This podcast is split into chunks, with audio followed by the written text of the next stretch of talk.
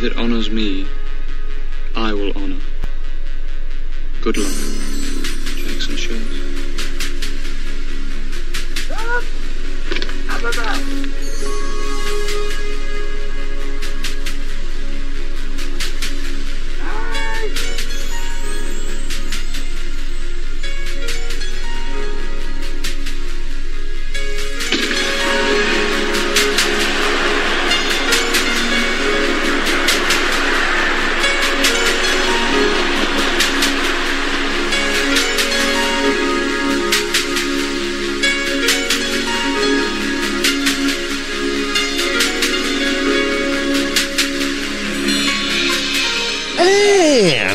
welcome, welcome, welcome, welcome, welcome to the podcast that does, I think we're just in the tin, it's best film ever. My name's Ian, And I'm Ethan. and that is it for now. Uh, Yeah. We said it before. COVID sucks, but this case, literally, in the sense that last time we were all kind of absent because of uh, byproducts of it. Um, I don't think I don't think anybody would mind this at all. So I'm going to go ahead and say it. Uh, Ethan, you're the only member of the of the panel, the regular panel, who's not stricken with COVID currently.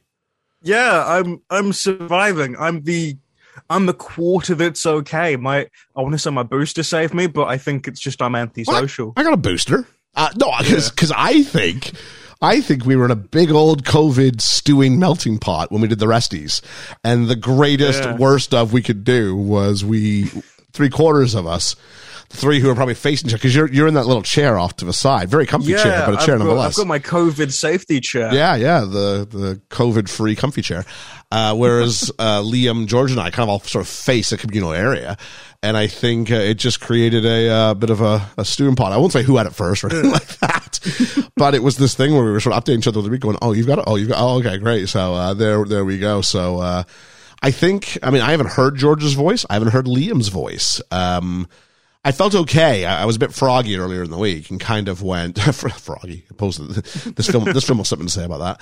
Um, but um, there is something uh, where I was going. I going okay. The mic, the mic forgives a lot. Mics do. I've done, I've done shows on stage where I've had almost no voice, and the microphone saves you and actually finds stuff in your voice and uh, and runs through it. So I don't sound 100 percent the way I usually do, folks. Uh, apologies, uh, but uh, here we are. So what's going to happen today? Is first of all, this is Chariots of Fire, episode number Yeah. 106, brought to us by Reverend Bruce. Hey, The first- I was gonna say hallelujah, but Oh, I don't think everyone wants to hear that. Yeah, the first in our um, BFF of the BFE selections. So we're very Yeah. excited. Uh, the Reverend Bruce will be joining us in a little bit. Um, Mm-hmm. And so what's going to happen is when he joins, George is going to join as well. And I kind of give her thoughts on the on the film at that time, uh, figuring that was probably a better way to save her voice. I think she's been hit a bit harder with this than I have. And Liam just got a hold and he said, I don't have the, I feel like rubbish. I don't have the means to watch it. I don't have the means to record or do anything. So we just went, you are, you are free. You are, you are okay on this one. Picture Reverend Bruce said, here's what we're looking at. And he was totally cool with it. And so we're like, excellent. So, uh, can't wait to talk to Reverend Bruce about his pick, number 106, Chariots of Fire. Um, a bit of a global competitive element, which brings me to the countries of the world that we've charted in this week. We charted in, uh, you have to do all of, all of, all the Liam stuff, so I hope you're ready for Yeah, this. I'm I'm preparing. You'll have to chart, we, we charted in America, in, America, in Canada, Canada, in Australia, in Brazil, in, uh, in Ireland, top of the morning. There you are. In Denmark, Switzerland, Colombia. We were number 43 in the Netherlands, number 30 in Malaysia, number 27 in South Korea, number 7 in Nigeria. And we were number 43 here at home in the UK. So Hey, that's chip, tip, cheerio. What do we say here? I don't know. We, we don't know what to say. Pip cheerio, Pip, pip sure. cheerio. Why not? There Yeah. we go. Uh, a lot of British flav, flav wagging. No, flag waving in this episode uh, here, which is all about sport. Before we do that, let's, let's, I, mean, I think we got to talk about meatloaf for a moment, don't we? Yeah, I feel every time we, we record now, something something's happened. Supposed to happen in threes. This is a fourth because I totally include Bob Saget. I know Liam doesn't, but I totally Yeah. include Bob Saget. Oh, I did. So are we in for another was- three, or or what's occurring, or have have, I- have the 2020s gone? No, no, no. We don't play by your rules anymore. I have no idea anymore. It was that thing I woke up in the morning and I was like just skimming through the news and I just had it on while I was having breakfast and it was like breaking news, Meatloaf has passed away. And I just, it was such a surprise because Meatloaf was sort of, for me, my dad was a massive um, rock fan and alternate rock. So when I was like three or four years old, he'd blare Bat Out of Hell. So the first song I, I properly learned as a kid was Bat Out of Hell. I might take umbrage with the alternative rock or alternate rock, as you called it. Like, here's my rock, and then here's the rock I use on the other days. That's my alternate rock. um, in the sense that, like, like Bat Out of Hell 2 was like one of the world's greatest selling albums at the time. Like, Meatloaf was legit star. You you weren't Oh, quirky yeah. if you liked Meatloaf. You were the mainstream. Everybody loved Meatloaf. I meant it more in the way that when when Bat Out of Hell first came out, it was like no one really liked it, and it only started to pick up after a while because he was sort of. It was a mix. I- I've seen a lot of Meatloaf like mini docs this week, and that was the one thing that was like people didn't really like it until it sort of grew because it got denied by like a couple studios. Probably because of Which the name of the. uh Yeah, you break it down. It's like the song. What's it about? It's about a bat out of hell, and it's like, what does that mean? But it's it's it's incredible, and I mean, plus Rocky Horror, Fight Club, all, Well, all these I- I- great things. I was, I was looking here. Um, Bat Out of Hell went to number one in the Australian charts and the Dutch charts Ooh. and the Kiwi charts. Um, it was a top 10 album in Canada, five, number 10, nine in the UK, number 14 on the US Billboard uh, 200. And then Out of Hell 2 would take that and just say, hold my beer. oh yeah, Uh, and, and Out of Hell actually became part of the vernacular if it wasn't already. So there we go in, in that regard. Uh, and you mentioned, yeah, I mean, um, you didn't mention Spice World. Uh, yeah. I had my reasons for that. but no, we've got um, we, we've we've got something we've done here on the pod. We, he's fantastic in Fight Club. I think we gushed Yeah. about that on the Fight Club episode. I forget he's in it, and then like I I see like some of the stuff pop up, and again I'm like, Oh, Yeah. I, I tweeted out from the account. His name was Robert Paulson. You know, only only in death did Project Mayhem members get their names back. Um, and then um, we had. Um, and we've got one to come, hopefully. At some point, I'm Yeah. sure we'll do Rocky Horror. And I look forward to doing that. Spice World. and yeah, that might be a watch along. I don't know if that'll be a full review. Uh, so it's almost used a wild card. I mean, knock it. Lee, I can see Liam doing that one day. but for the time being, here we are. Uh, so we're going to move on, and do, it feels like we've been doing a lot of these lately, unfortunately. So we are going to move Yeah. on. Uh, we'll say that. Hey, last week we did. It was George's pick. It was animated. What was it? Oh, it was Encanto. Oh, Encanto. Yeah. yeah. A fun little film. Fun little film. Uh, we also um, recorded the Resties and released that. Lots of people commented on that. And of course, the Besties. So that was week before. Yeah. And Who Do You Think You Are? The 11th Hour finally got in, albeit a week late, all timey wimey, wibbly wobbly. So that was A lot of fun. a lot of fun. So uh, I got some buttons I got to push here. So let's get started on this one here, I guess. There's a mistake I think I made. Uh, we were talking in the Resties episode about uh, someone said my worst duo is the pair from uh, Twister. And I went, oh, oh yeah, yeah, yeah. It's Helen Hunt and uh, Bill Pullman, and of course I meant Bill Paxton. But I said Pullman, so I think it was Josh from His Favorite Movie called me up on that, and thanks a lot. Uh, I did get the right. two most easily mixable Yeah, characters. I think so. Yeah. and they're both very big in the in the Yeah. mid to late nineties. Uh, I I did get correct though, but his character name was also Bill. I called that one out. I'm like, I'm sure they're Joe and Bill, so I'm, I'm going to claim that as a win. But uh, I do appreciate being kept on the straight and narrow by our by the fledgling fandom. Giddy up. Uh, BFF of the BFE. That's Julene, Julene, Julene, Julene, Julene. Oh, that's totally. fear. t- I was going to say, I fear how that's going to sound. That's so like, that's I- so rough. That's totally getting Yeah. harvested. Uh, said uh, she was talking about Encanto and said to be honest, I watched this movie in Spanish and heard every word of the first song. I didn't notice the mixing. I'm gonna have to watch it in English again. Julene, could you do that? It's a really interesting thing to hear. I'd be curious if you were able to pick pick, pick that out because I went to some of my students talking about Encanto and said, "Hey, I watched Encanto. I watched it." I said, "Yeah, can anybody hear the words in that first song?" A couple of kids were like, "Thank you." Someone's finally yes. No, what are they saying? What is the point? It's very fun to look at, but the purpose of that song is to introduce us to everybody, and I don't know anybody because I can't make them out. And I'm like, Yeah. that's what my argument is. it's mixing is such an important thing for musicals, and if you if you ruin it, like it destroys it. Yeah, I mean, even those, something as little as those intros that we do every week. And I'm like, can we still hear the vocals over it? But is the music still loud enough that it warrants being mm. there? Uh, these are important things to have. And there's too many times I've been in too many shows where I'm sitting there going, you can't hear the vocalist, or I'm going, I can't hear the, the, the, the vocalist can't hear the music. It's clear they can't hear the music. Turn, and it, I think it's just something you either have, you know what I mean? Like you either have that ear for Yeah. it, or you quite, quite clearly you don't for the number of mistakes I've heard over the years. I've had show like musicals that I've seen where I know that I know the the music like back to front and I know all the words. Yep. And I watch it on the stage and I'm like, I can't hear what they're saying. I know what they're saying because I know it, but that's not fair on anyone else. I have literally been a, at a show as just a spectator who where I've known people in the show, gone to message them half sta- uh, at the interval. So can you hear the music because it's clear because their pitches. It's not the pitch is one thing, the timing's the big one. And I go, you are too good a singer to be missing your timing. I'm going, you can't hear. No, no, I can't. So I find the sound guy. I go, yo, turn the music up in the monitors or just overall because it's it's just killing this. Mm. So um, let's go ahead. A few more reflections and corrections. Uh, you're going to have to do this one here. A poet laureate of the podcast, Dwayne Smith. Dwayne Smith. Hey, there you go. Said, uh, want to know if we picked up that her name was Madrigal. And Madrigal, I believe, is a musical term. I did a Gilbert and Sullivan show a couple years ago. With Actually, Ellie was in that.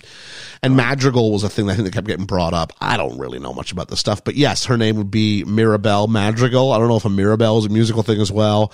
Um, I'm just not that committed to look that up. But Dwayne, I'm sure you've uh, done something there. Um, It's Lin Manuel Miranda, so it's it's probably, like a double meaning. Yeah. wait, you think he named the characters? No, but I think being a like he has decent amount of say, I think, with this story if he's going on like all the excursions. Maybe. I do. Maybe. Back back to the old Disney excursion trip. I do want to go on a Disney field trip one day. Two weeks to Colombia, I think it There was. we go. Um, I I made a mistake in publishing the resties too early, which felt only right that I would make a mistake on that one. so it was up How for early? it was up for about it was well it was only up for about because I only ever like load them up the night before, but rather than hit schedule, which I do our time for two a.m. the next day, it launched. So I think it launched about four hours early. And Julene usually gets it and usually has like a private, I'm the only one in the world who's got this for four hours. and the secret is you've got to delete the tweet and delete. You can't just delete the, you can't just change the, the timing. The tweet's still live. So you got to get rid of the tweet as well. Oh, she got a hold me and said, I can't get a hold of it. I'm like, ha, I'm getting better even though I'm still failing. Um, and uh, I got a message here. Uh, oh, who was it from? Oh, yes, that's right. It was from Hey, it's your sister! Uh, my sister, who said, I fear you've done to Encanto what you did to Andie MacDowell for me. I finished watching this last week and was in love with the film since listening to this week's episode. I've rewatched it from the first time in a span of a week. I listened to the episode again. Sadly, the movie has lost its Encanto for me. Wow. And I guess Encanto means charm. So well, well, well played, Chris. I suppose. Um, it's it's it's no it's no the girl who cried Loba, but it's it's it's up there as far as a a thing. Uh, just copying my joke and doing it a different way. How about that? Um, what am I thinking here? I'm, I think Encanto is if you put it on and you don't think of anything too hard, it's a lovely, charming little film. Upon closer Yeah. inspection, it just doesn't hold up to some of the others. especially like because the news has come out it's now that we don't talk about bruno's like the number one disney song now in the charts and i'm like i don't remember that i remember the the first song Yeah. the rhythm i don't remember we don't talk it might just be a me thing because i've been humming the opening or at least the the music of it Yeah, I also saw some sort of statistic that said um, Luisa's merchandise is outselling uh, Isabela's merchandise, yeah and that shows that girls want to be tough. And yeah, I, I hear you. Or it could be the fact that movie treated Luisa like she was a morally good character for the full two hours, Yeah. whereas Isabela only got the last fifteen minutes. So as a result, we were, and, and she's got the better song. Luisa's oh, hands Oh, yeah. down got the better song. That that that I mean that that that song. I mean, Yeah. I, I spoke to more people than anything else. Yeah. Oh yeah.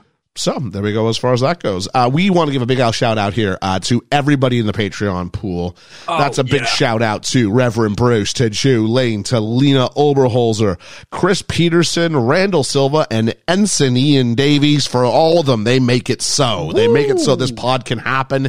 They make it so. Um, you know, their support helps keep the mics going on and the cameras Yeah. rolling and all that stuff. Um, It's it's incredible. I, I there are podcasts I listen to, and like one of the things is they'll say all of their patrons. Yep. And I'm like, wow, we get to do that now.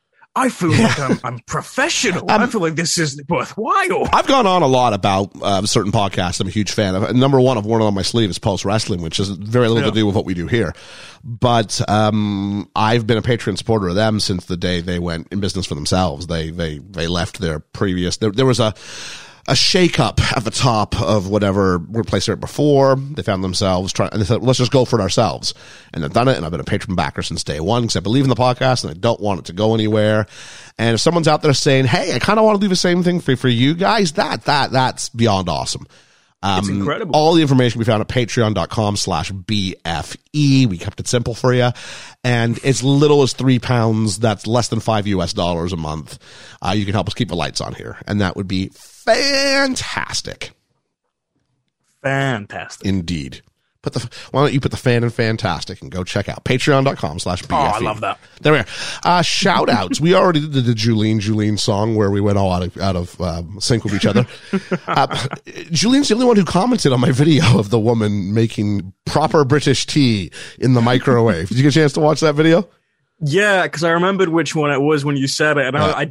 I I knew which one it was. I didn't have the heart to go back and watch it. I seen- one million percent. I one million percent think she's being legit. Oh yeah, Yeah, yeah. I, d- I don't know anymore with oh, half Oh, I of these. There's no, one, no, no, half of them, but I think she is. Yeah.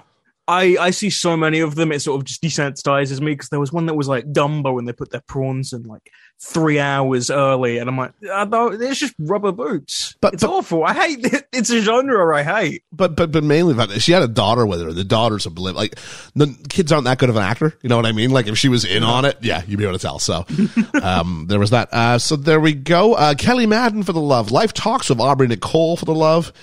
Uh, that was our poet laureate Dwayne Smith Dwayne Smith. who shouted out a response to I think it was Podbean or someone who said shout out your favorite women in podcasting. And he named some of the some of the heavyweights of film podcasting. And top of the list above some big names top of the list our very own Georgia here from the BFE and well deserved I think Georgia does a Hey. Oh, great yeah. job here on the pod.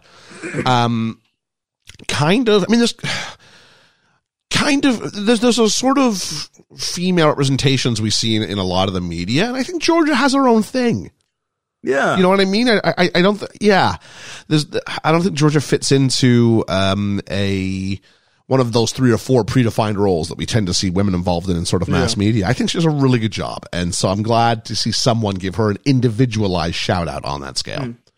I wouldn't say it's the every woman because that's sort of that's always a very weird thing to stick, but it's so like doesn't fit the regular binary, and it's actually like so explorative to Yep. what film can be for so many people, and it it's such an interesting thing when whenever she goes on a, on like just a deep dive or something. And, and George's role in the pod is much more than just the, the, the sort of token female. I mean, for, for a long time we had, we had two women on the panel. And so we really, and we really enjoyed that fact. Um, so she's both, that's part of her identity, but her identity goes a lot further than, than, than her gender. Just as my identity goes a lot further than my gender. There's a lot of adjectives that describe who I am.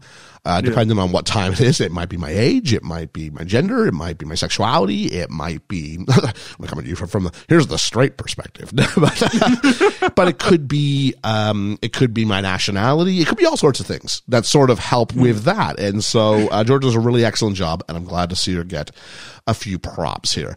Uh, Cheap Seat Reviews to love Danny and Drew from It's a Musical, who first off, A, they have a great show. oh yeah, And then on top of that, for all the love. Um, Kevin from the podcast that would not die for not letting Moonfall die in my life. He keeps putting, prom- I, I will never see this film. I will never. The joke, we should all go see, I'm, I'm not doing it. I'm not doing a joke review of it. I ain't doing it. If it comes onto streaming, then I'll then I'll see it then. Maybe I'm, a- I'm, maybe- I'm never giving it money. maybe April 1st at some point. I'll do a watch. Yeah. Maybe that's what I'll do. Um, Vern from Cinema Recall, great guy. Thanks for the love. Shoot the flick for the love. So Wizard podcast, and they're cast of like seven people for all the love. Uh, even the score for the love. Alex from Main Street Finance. Where you Hey. been, Alex? It's been a bit for the love. Uh, on second watch, um, who said in, in, in, in response to a, a tweet that was sort of singled us out, uh, said they can't compete with us. And I think they're wrong. It was a really lovely, lovely thing to read that someone thinks you're really good. That was lovely. Yeah. But I'm like, on second watch, you guys do fantastic stuff. Please, Oh, yeah. please don't be saying that. I think you're great. Um, someone called, and uh, I, this is your generation's lingo. E- uh, ble- I almost called you Ian. Jeez, your generation's lingo, Ethan. The the Yeetmeister. That my I. god, that's a that's a word that I haven't heard for so, like a couple years, couple years. now. My goodness. Um, they were looking for for podcast tracks. So doing what I do, I went, "Hey, have you heard about us?" And I got, "Hey, I have." Almost half a year later, I'm still listening. Love the group dynamics and the good conversations. Even at my new job, the podcast never fails to make a workday enjoyable. Wow. And I'm like, take that. Incredible. Absolutely. Robbie Williams, Gary Barlow, all the members of Take That. Thank you very much. Asked if I could share Jason it. or- is Jason Orange take that or is I, that I have no idea. I've just gonna- I'm exha- gonna say I've, I've so. exhausted my knowledge to take that members. uh, but there we go. Uh, there is the uh, the two I know. Lee, Lee would know all five. Uh, but Yeetmeister Oh, yeah. did say I could share that, so thank you very much. Excellent? To the Yeetmeister, that's like it's just a built-in name already. Uh, to Oh, Hermes, that's such, that's, I'd hear that on any video game. I love that. to Hermes. Uh, made a little list of his worst of the resties. Uh, George's Matrix obsession. Uh, Liam's parasite. I, I, I've full out said Liam's dislike of Yeah. parasite is irrational. Oh yeah. Like I get the idea where he goes, I don't like the film, and I'll, I'll debate that with him because I'm like, it's a great film. But when he goes, the set design's not good, I'm like, dude, was it the script? Like the script is bloody fantastic. Yeah. Like the story is just. Fa- I think it turned into I don't remember it, therefore it gets my vote. And I'm like, no, no, no, no, no. How about you go for things you remember being poor rather than just. I do think sort of it's one of those things. Sometimes with uh, subtitle films, foreign language films, there is always that sort of um, apprehension and almost dislike because it because the second you you sort of have to focus not just on the film but also subtitles, it Yep. can become difficult for some people. Yeah, absolutely, absolutely. Um, that being said, I'm just going. I don't know. I I I, I liked Yeah. Parasite. I did. So Oh yeah, I, I've. I've watched it a couple times. Yeah. too. I just I I adore that. apparently the thing. I did wrong was just I didn't take Georgia to task enough, and I'm like, no, no, no, that doesn't. no, no, that, that's just you putting two votes on the Georgia. I'm, I'm, I'm not, I'm not taking. I told him today. I said I am not wearing that. That is not a fault or a failing. Sorry. and then the worst part you did was nothing. He just loved everything yeah, you did. I was great. and I said, then you need to rethink your life. Everything you've done lines up with the- Ethan. I think that's the real sin there. like with that list is trusting me. There's I was the, the one that was like Paddington Bear. you're like all these things going. You're like, Yeah. oh wait, hang on. How much credibility can he have? He agrees with everything Ethan says. Uh, what else do we have here? We've got uh, Russell the Post. He said he loved hearing the Russie the Postal gaff again. uh, Carlos said he almost hit a cat when Georgia said Groundhog Day for worse script, and then he almost hit a tree when Liam said Parasite for worse script. That's all I'm saying. It's just irrational, and George is as willing to stand on either because this Groundhog Day it has to be a tight script or the film can't work. Yeah. Yeah. It's one of the few that I've seen time loops actually do really well, and there's Very good. nothing that can really uh, replicate that. I haven't that seen I've Palm Springs, although I hear Palm Springs is a Yeah, really good. that's It's the like one I, I need to. it's a good spiritual successor, I think. yeah, That's Happy the that's the buzz. not. Uh, to my sister, I'm not playing the uh, the thing again. Who says "I- I'm more like my mom than I thought? I've been singing the wrong words to Smash Mouth's All Star wrong all along. Uh, some uh, uh, direct quote: Somebody once told me the world is gonna owe me, which of course it's the world is gonna roll me. Yeah. Um, I I probably got it wrong for a while myself, but says took Maybe 20, not the sharpest tool in the shed. You Maybe not. It took 21 years and my brother's singing it approximately 3,500 miles away for me to finally hear it correctly. Hashtag Ian Song School. I, I don't think the distance really, really matters, Curse. Once something's uploaded on the, on the internet, it's like we're all like next door to each other. So, uh, Yeah. just saying. Um, the, uh, another Ian from, uh, from, from Bit Dead. Thanks a lot for listening. Josh, my next favorite movie, Mr. Charlton, who is from the post wrestling fan community and gave a shout out to John Pollock and Wai Ting for having the third best podcast out there. I followed up with, well, now you got to say what two and one are. Oh yeah. You got to. Number two was another wrestling podcast, James E. Cornette, who he does great stuff. And then a direct quote, number one with a bullet is BFE. And I was like, what? I was not That's so expecting cool. that.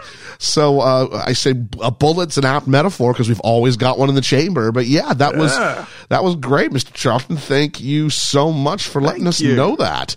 Uh, we've got, um, and then we had a big Game of Thrones beef off there. Oh, I that. never said Game of Thrones was a stupid show. I said Game of Thrones ends badly. That's my This is the perspective. thing. I started Game of Thrones just a bit before it finished. Oh, And I found out, and the backlash from the enemy made me go, I don't have the energy for this. Because it's it's it's one of those shows that if I get into it and I know and I know that I'm gonna hate the ending, there is no point for that full journey if it's not gonna be satisfying. Yeah, there is um no one who was more into Game of Thrones. Well, I'm gonna say no one, but like I was that like high level. Like I was Yeah. watching videos on YouTube about how the theories were gonna go, and then I thought, hang on, I don't want to spoil anything, so then I went the opposite and shut all the theories down. And then I was still just really upset with how it went. So it, my my criticisms are not from a place of I don't want to like this. Just the opposite. I wanted to like the end so much, and it Yeah. killed me when it wasn't very good. Um, we had some uh, proper. Oh, eventually Hermes relented and went hashtag. Ian is always right.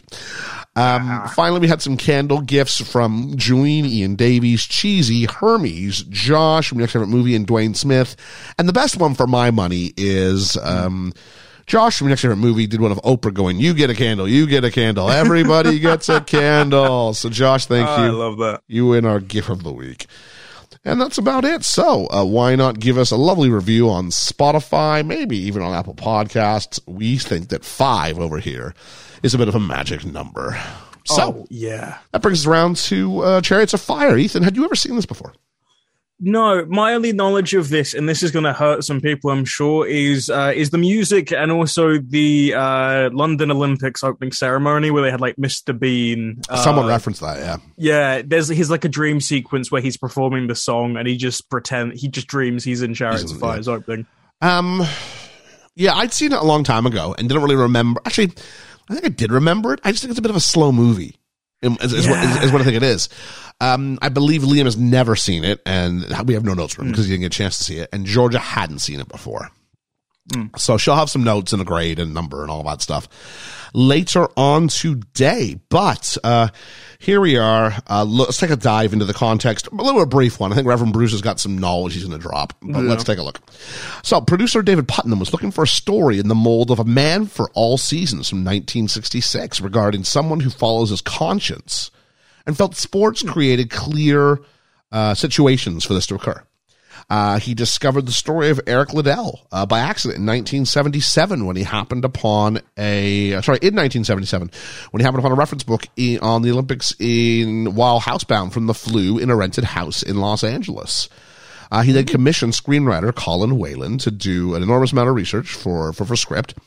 Uh, amongst other things, uh, Welland took out advertisements in London newspapers seeking memories from people from the 1924 Olympics. He went to the National Film Archives for pictures and footage of the 24 Olympics and interviewed just about everybody who was still alive, barely missing Harold Abrahams, who died on the 14th of January, 1978, but did attend his memorial service, which inspires a couple scenes as we saw in the movie. Oh, Uh, Aubrey Montague's son saw Welland's newspaper ad and sent him copies of the letters his father had sent home, uh, which gave Welland something to use as a narrative bridge in the film. Um, and outside of that, there was just a couple of things that were shifted for, you know, neatness of storytelling. Uh, initial financing was provided by Goldcrest Films, who then sold the project, but intelligently kept a percentage of the profits. And uh, Puttnam chose Hugh Hudson, uh, who made advertisements and documentaries and had never done a feature film before to direct Chariots of Fire because they'd known each other since the 60s. And the decision Okay. was made to cast young, unknown actors in all the major roles and to back them up by using veterans in the supporting cast, of which I recognize two big names in the in the in the, in the cast. So there we go. Yeah, there were. I think out of the entire film, there may be three. I noticed. Yeah. maybe four. Okay. But that, but that was it. So I guess let's begin. Take me to church. Uh, we're at the funeral of the legendary Herb Abrahams. And um, we get told by the speaker. I didn't catch which which young man it was who was uh, talking at the time. It might have been Lord Lindsay. It might not have been. think It might have been, uh, but it's just him and Aubrey Montague are the only two left.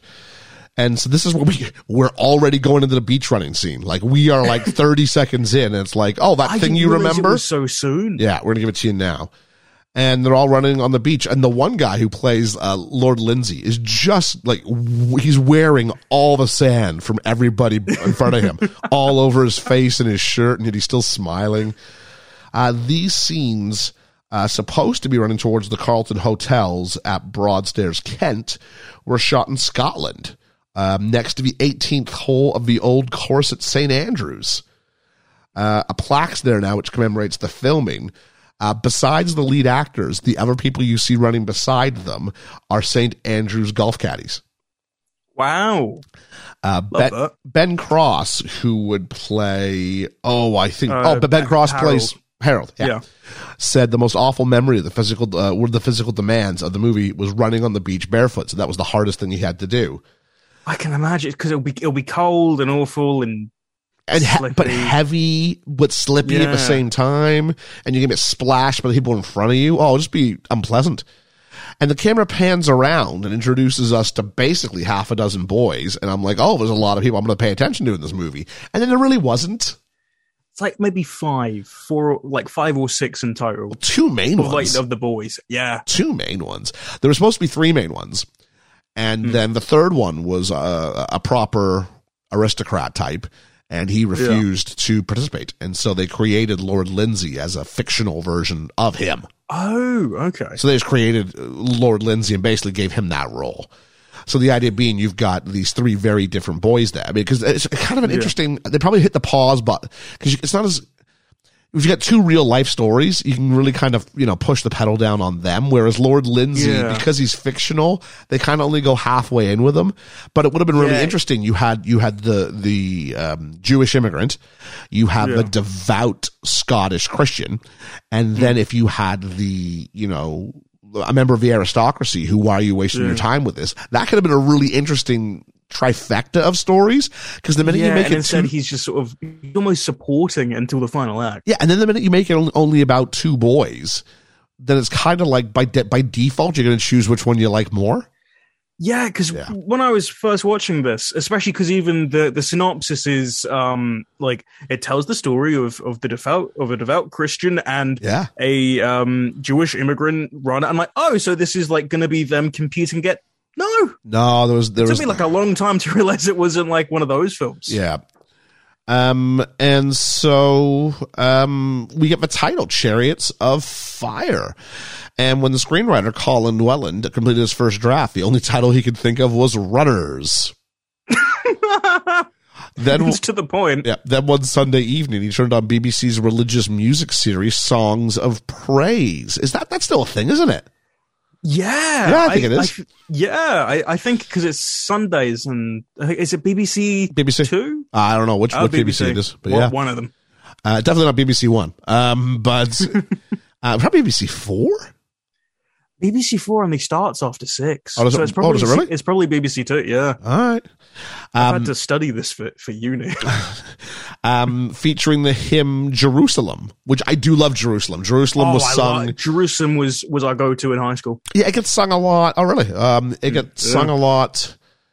Um, there's some. Is it the FA Cup they sing Jerusalem at? I think it is. Yeah, Um, yeah. And then I knew it for years. I just knew it as the song from Four Weddings and a Funeral. Oh yeah, I forget that. There's, there's an opening sequence when he's lost the ring, Yeah. and so the whole background is everybody's just singing Jerusalem as it goes on. So, I but I can't hear it without hearing the the actress who plays Scarlett's voice in my head. Going, Sorry about that, folks. It's one of those ones that's sort of like weirdly patriotic almost. Like it's Yeah. such a classic British uh, church song now.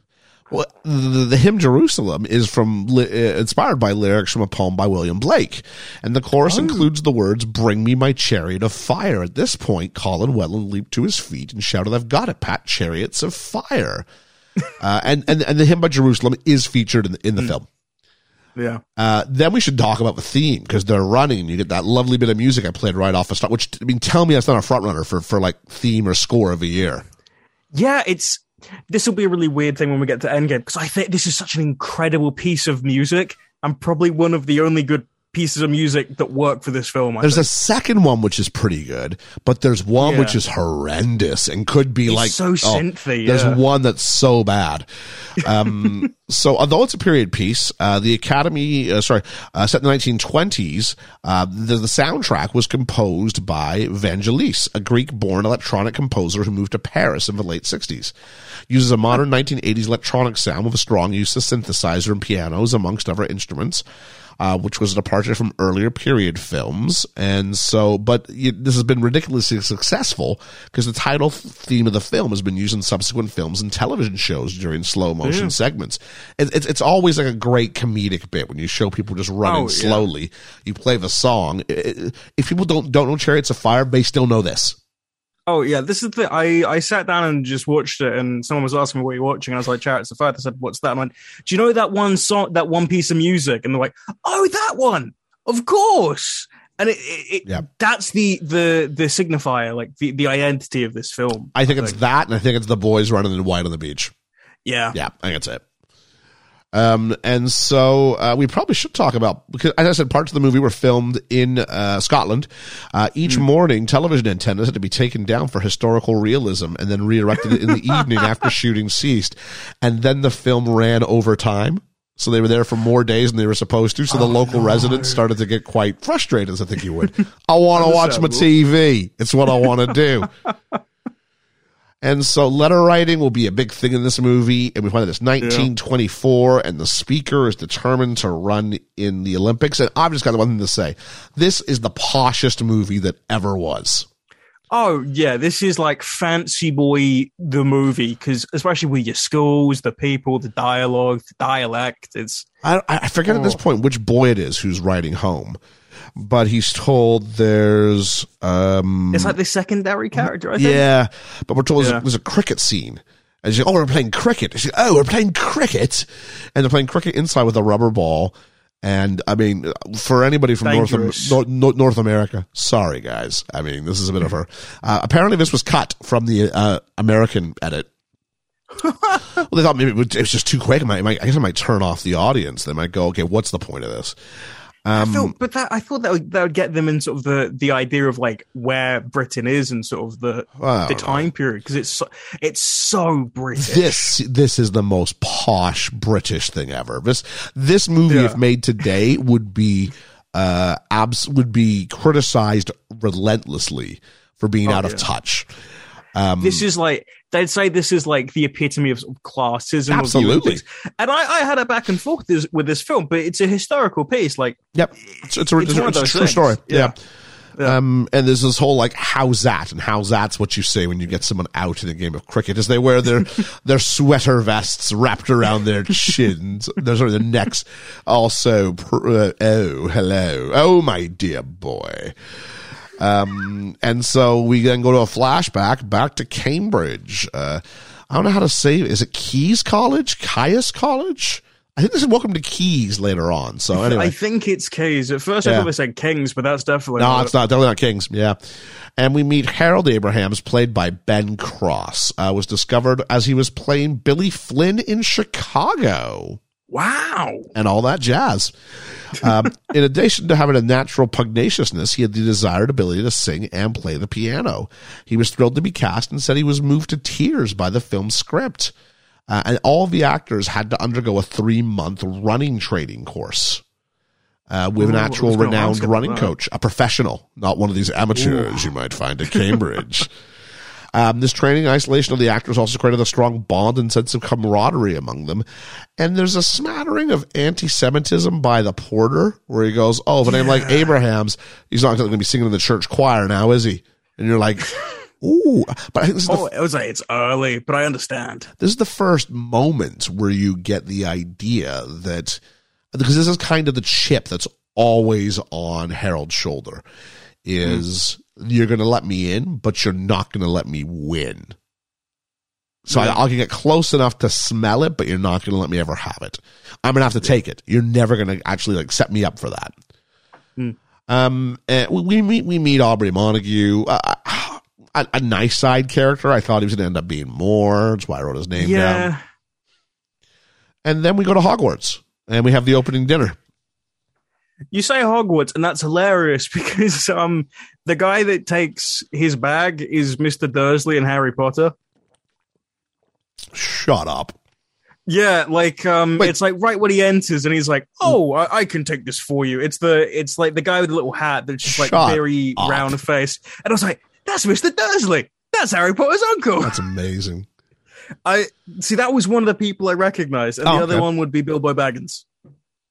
Okay, you have to point that out when we get there too. Yeah, Uh, they talk about the war list, and um, we get told, and it's, it's it's a lovely speech about post-war sort of Britain. You know, he says you don't know those names when you look up there, but we, as the professors, we look up there and we see those names, um, face after face, full of honesty and goodness, zeal and vigor and intellectual promise, the flower of a generation, the glory of England, and they died for England and all England stands for. And then an apology, but sorry, boys, their dreams have now become your dreams. Whew. I mean, and so the idea about duty and obligation, these are massive themes in this film.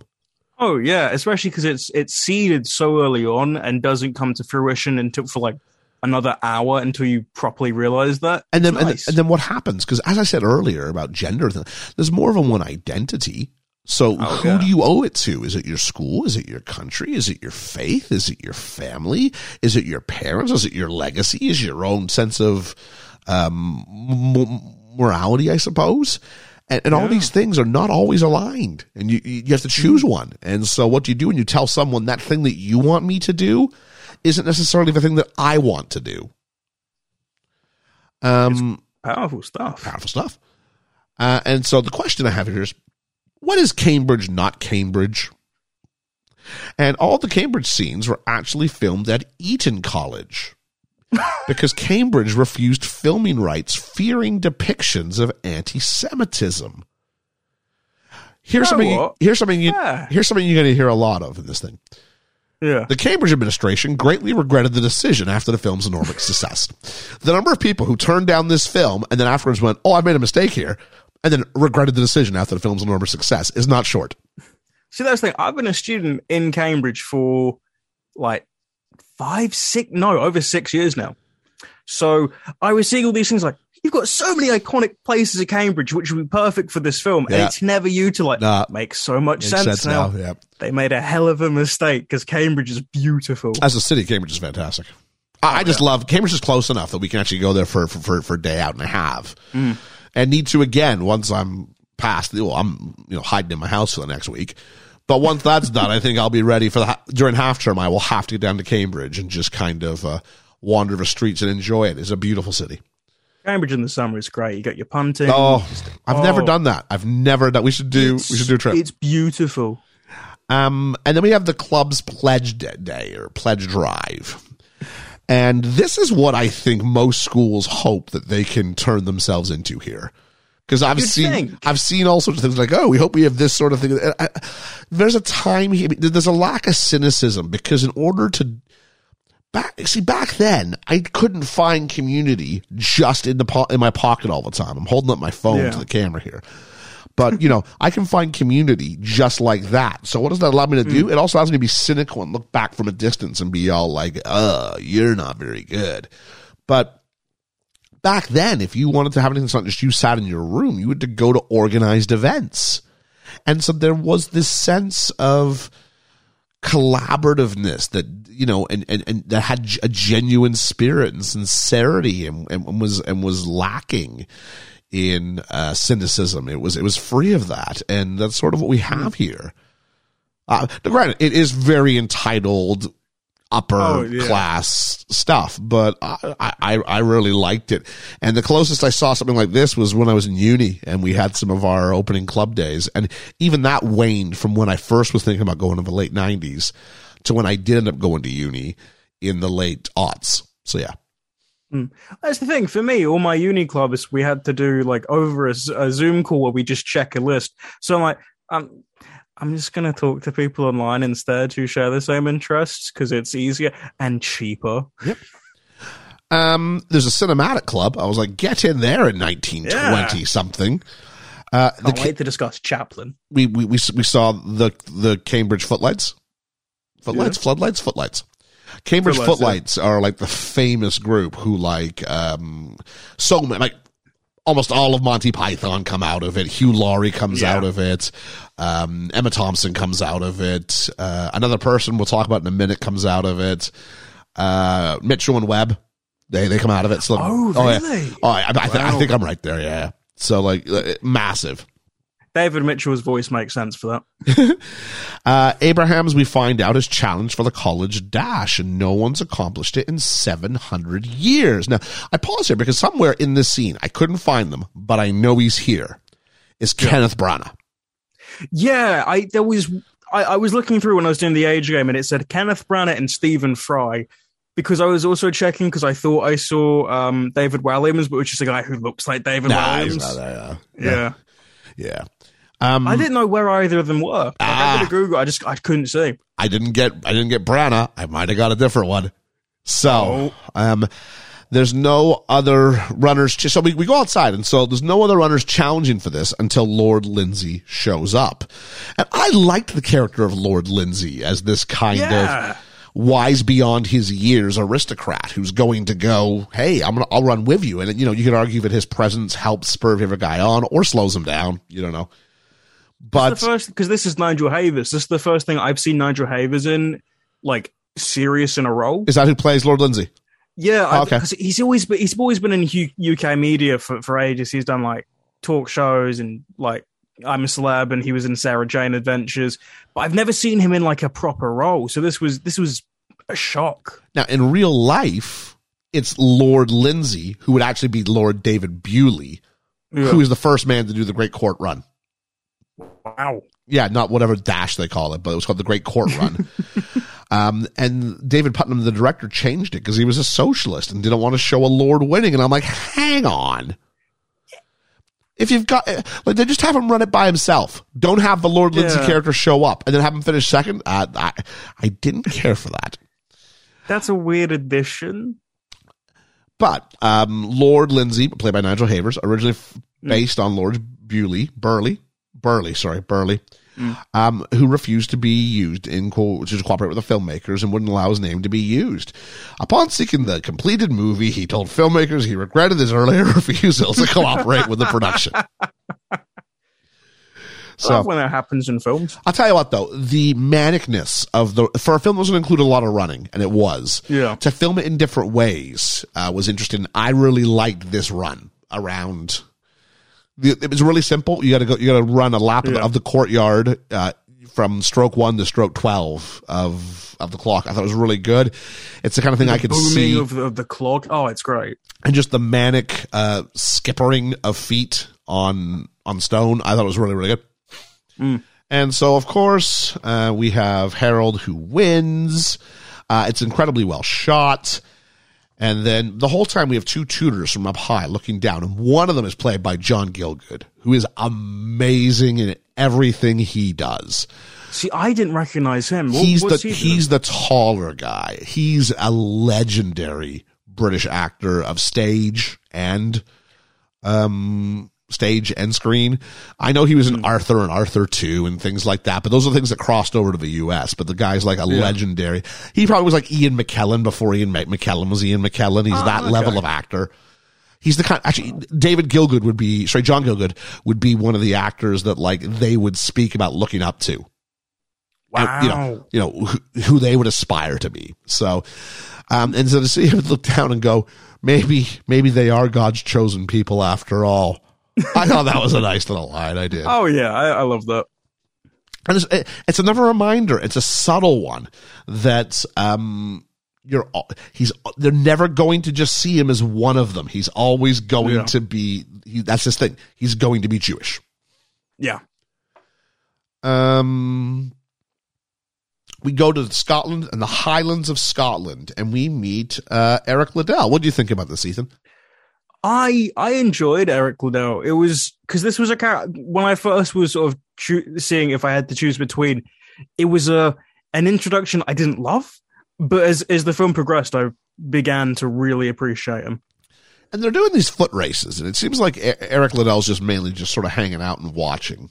Were you good at a foot race? Were you, were you good at sports day? Oh, I was terrible. Um, watching this film, I reminisced on the time that I was in a, I was, I went to a Catholic school for a couple of years. Ironic, I know, and um, I was one of four boys, including myself. So when we did competitive sports things, I had to go. Why And I wouldn't, was the why, reason wouldn't, we always lost. why wouldn't you include yourself? I don't know because I was like, you, I'm you never hear someone go, I was one of four boys. Oh, and then me. but no, it was that thing that I was so bad at sports that um, whenever it was like the the boys um, relay or whatever, I'd be first. I'd be, Uh. I'd be the first one to go, and because of that awful head start, or like we have a terrible beginning and we can never recover. I was terrible at sports. I was a good cricket guy. As had cricket in my veins in rugby. I don't know what it is because growing up in England, I mean, I did my, feast, my fair share of sports days and finished. My goal was just not to be last. Yeah. And uh, it's really important, just the idea of foot speed. I don't know what it is in this country, but Yeah. yeah, it really is important. More than more than anything else that that, that, that may occur.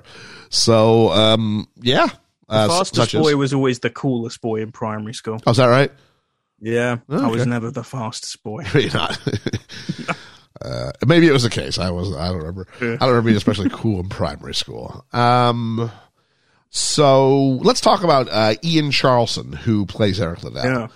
Um, the producers did months of fruitless searching for the perfect actor until they saw Scottish stage actor Ian Charleson performing the role of Pierre in the Royal Shakespeare Company's production of Piaf, and knew immediately they'd found their man. Unbeknownst to them, Charleson had heard about the film from his father and wanted to play the part desperately, feeling it would fit like a kid glove, which I'm guessing fits more securely than a non-kid glove. Yeah. Just really tight. We hear that Liddell wants to be a missionary and take after his father, and some woman who ends up, I find out, being Jenny, and that's his sister. It took me a long time Yeah. to figure out this is his sister. Is afraid that running will get in the way of his missionary work. Um, then we go to a uh, a speech that he's giving for this community running fest, and Eric's waxing lyrical about the beauty of Scotland. And I got, if he's grown up his whole life in China, which this film Yeah. would have me believe, how did he develop that fantastic Scottish brogue? Is it just from his parents? I'm not buying it. I get because I lived in England my entire life, and the only the only reason I even have like the the tiniest of an accent is just because of my mom. But I'm not talking like proper proper New Zealand. That's it's such a because the Scottish accent is also so heavy as well. And he, it fits, it's not like diluted in the slightest. Like, Yeah. I don't know what his schooling would have been like, but unless he was homeschooled for everything, I just, I just don't Yeah. get it. Um, but uh, they ask if he's got a background in rugby. We find that out, and they ask if he's got some kid if he can run, and sure enough, he will, and he wins, but barely. Reminded me of the staff relay races we used to have at work. Uh, in my thinner days, I would be asked to run, even as an adult. I got into running for a while, but it was always distance, so I was never a sprinter. So I was always a bad choice here. um, after church, I mean, th- th- there's some talk that they're, they're leaving church on some on a following day, and they talk about rules and free will, and if God is a uh, is a oh, dictator, but he's a loving, benevolent dictator, but there's no free will. Well, no, there's free will. You can still do what you want. That's the point. If you follow the rules, because when you have a choice, it's a lot more than if it's like a you know the end of a pistol. Yeah. And then Eric tells off a young man for playing football on a Sunday. And if you weren't picking it up, you should have been going, Oh, this is going to be a thing. Yeah. Did you pick up on this this early, or were you just too, did you already Uh, stumble upon some knowledge? I didn't pick up on this too early. When it happened, like an hour and forty minutes later, I went, ah, That's why they the put that scene in there. Yeah. yeah. Because I, I would, because I always associate Sabbath with um Judaism because Saturday is the Sabbath. No, I, I never, I, ne- I never even for a second uh, thought that about that that same kind of concept. No, I mean, um, we grew up in a, a situation where I think, I think in my lifetime, I've seen a great amount of change in society's expectations on what the Sabbath means. Um, I remember when there wasn't any Sunday shopping available Mm. in Canada or the UK, really. Now here in the UK, you've still got limited hours on a Sunday Yeah, for shopping and things like that. Whereas in Canada, uh, we've got uh, it's pretty much like a regular day. Yeah. Shops are open by because I, know America and Canada are very open till like day school. Open till nine p.m. Um, You know, it's just kind of another day. And I guess if you're going to go to a place where you're going to go, look, our, our our nation has no direct affiliation with any religion, then I guess you kind of got to go that road, or else you're kind of implicitly Yeah. reinforcing this, I suppose. I guess, yeah. Because Yeah. then the the choice can be made. Because a lot of job places now are able to cater around that. Even um, my old job was, do you have like certain religious beliefs where you wouldn't be able to handle like this product or that? So the, I think that's why it's so much more fluid now for um, like just around in general. I remember I got promoted at this old factory job I had, and um, we needed to get at the at the. It was a factory. It was a car factory. Yeah. Uh, we, we made car parts, but big parts. Yeah. And uh, there were some. The only time you could get into the line sometimes were Sundays, Yeah. and so I was asked, "You want to come in? It's double time. Why Saturday time and a half and Sunday double time? There's still some remnants there somewhere about Sunday and the Yeah. importance of it." And I was like, "Yeah, all right, I'll go," but felt really weird because I was church is a thing that I attended every week, and I'm going okay, now instead of doing that, I'm, I'm, I'm going to work. I have to work. Is that, is that right? I had to kind of go through a moral quandary myself and going, is this a correct thing? Where are the lines? Hmm. Where are the barriers? Should you have friends over on a Sunday? Should Sunday only be for, for whatever, you know, who's allowed to work? Who's not allowed? Are you allowed to go out for lunch with friends on a Sunday? That was a thing that people, we talked about at one point. And I was like, oh, okay. I guess there's a whole bunch of rules we got to figure out. So just a thought. Um, and then um, Eric's parents are going to find out. Are going to go back to the mission field, but his dad wants Eric to be a muscular Christian. Is the word here, an ambassador, if you will, and set him the Olympic Games as a goal. Dad says, "Run in God's name and let the world stand back in wonder." And then we go to the montage. Uh, where Eric is running and speaking as a dual threat talent. So come see him run and then listen to him preach. It's actually quite quite an effective tool. Um, Eric's running style is really weird. Eric's running style is Phoebe's and Friends, where she, they the both of them just flail their arms around. I They're, put they're my kind of. It's kind of like he's a T Rex. Yeah. Just kind of yeah. yeah, these men don't know how to run in this film whatsoever because they're like windmilling a lot or just like beating their chest almost with how their arms are going. It's it's it's it's it's an interesting uh, way. I don't know if it would work in the Olympics. Well, he gives a speech uh, after the Scotland versus Ireland races, uh, and originally there was a different speech in this place. And Ian Charleson, who played Eric, had studied the Bible intensively to prepare for the role. I told the direct, uh, told director Hugh Hudson he didn't feel the what he called pretentious and sanctimonious scripted speech was authentic or inspiring, and so Welland allowed him to write words he personally found inspirational instead. And it was the idea that you know a, a race is a great metaphor for life, and where does the power come to finish the race from from within? I was sharing um, about GCSE English with a bunch of students, 200 some odd, and was walking around and I, hadn't seen this yet, wasn't prepared for it, but I made a, a comparison to, to, you know, your GCSEs. It's, it's like a distance race. And, and how, how do you make sure you put yourself in that best situation where, you know, partway into the race, you're not crashing out because you thought you'd have stamina built up that you haven't built up because you haven't trained. So I was like, I- good on you. I really liked the speech. It, I think it, it really sort of showed the humanity and um, likability and just belief of of him without it being like because some films make it seem egregious, but this was just it, it felt so natural and understandable and believable, and I really really liked that. Yeah, I mean, we, we, we sometimes when we think of, of men preaching, we think of that American evangelical, uh, Yeah. usually, you know, to the, to the, not, I don't want to say extremes like it's a bad thing, but we think of like Baptist preachers or we think Yeah. of, uh, Pe- Pe- Pentecostal preachers where it's lots of, Many years ago, we gathered here, and it, like it's it's all of that like very throaty. very throaty and very, it's, it's very showmanship. Yeah, Yeah. it's It's, like, it's all about the which is fine. the the acting. Yeah. Yeah, there's there's there's a performance art to being a preacher. I really I really think there is, Hmm. and I've sat through a lot of them. I've sat in Anglican churches, I've sat in some Baptist churches, sat in some uh, Pentecostal slash Assembly of God churches. I don't know if you're Canadian or American. There, you can kind of figure out your uh, thing there. Presbyterian. I- I've kind of got most of them sort of figured out what their style is. But yeah, Yeah, um, this was like a really British is weird. this was a really quiet, reassuring way of just speaking to people. And then when he's done, he's just like, "Thank you for coming," and that was it. it's really intimate and i appreciate that there are some sermons that i've been to as a kid where it's like very very monotone but there's so much believability and emotion in that without it being like loud and powerful and i i love that Uh, and this is where we learn some of Herb Abraham's backstory now, 'cause we um, we sort of jump back to him. Uh, he's from his backstory, I believe, is Lithuanian Jewish, uh yeah yeah i And think it's- that's what he said and his father loves England and wanted to make true Englishmen out of his two sons. Uh, he said, except for I realized my father's made one mistake. England is Christian, and that's where the power is. And that's those who hold the power will never forget that I'm not. But I'm not going to grin and bear it. I'm going to take them all one on one and run them off their feet. And then we have a montage of him running to he is or he remains an Englishman from, I believe it's HMS Pinafore or something like that. i think so yeah. And I'm like, this is amazing. It was the perfect choice of song for this. Oh, I was like, great. funny.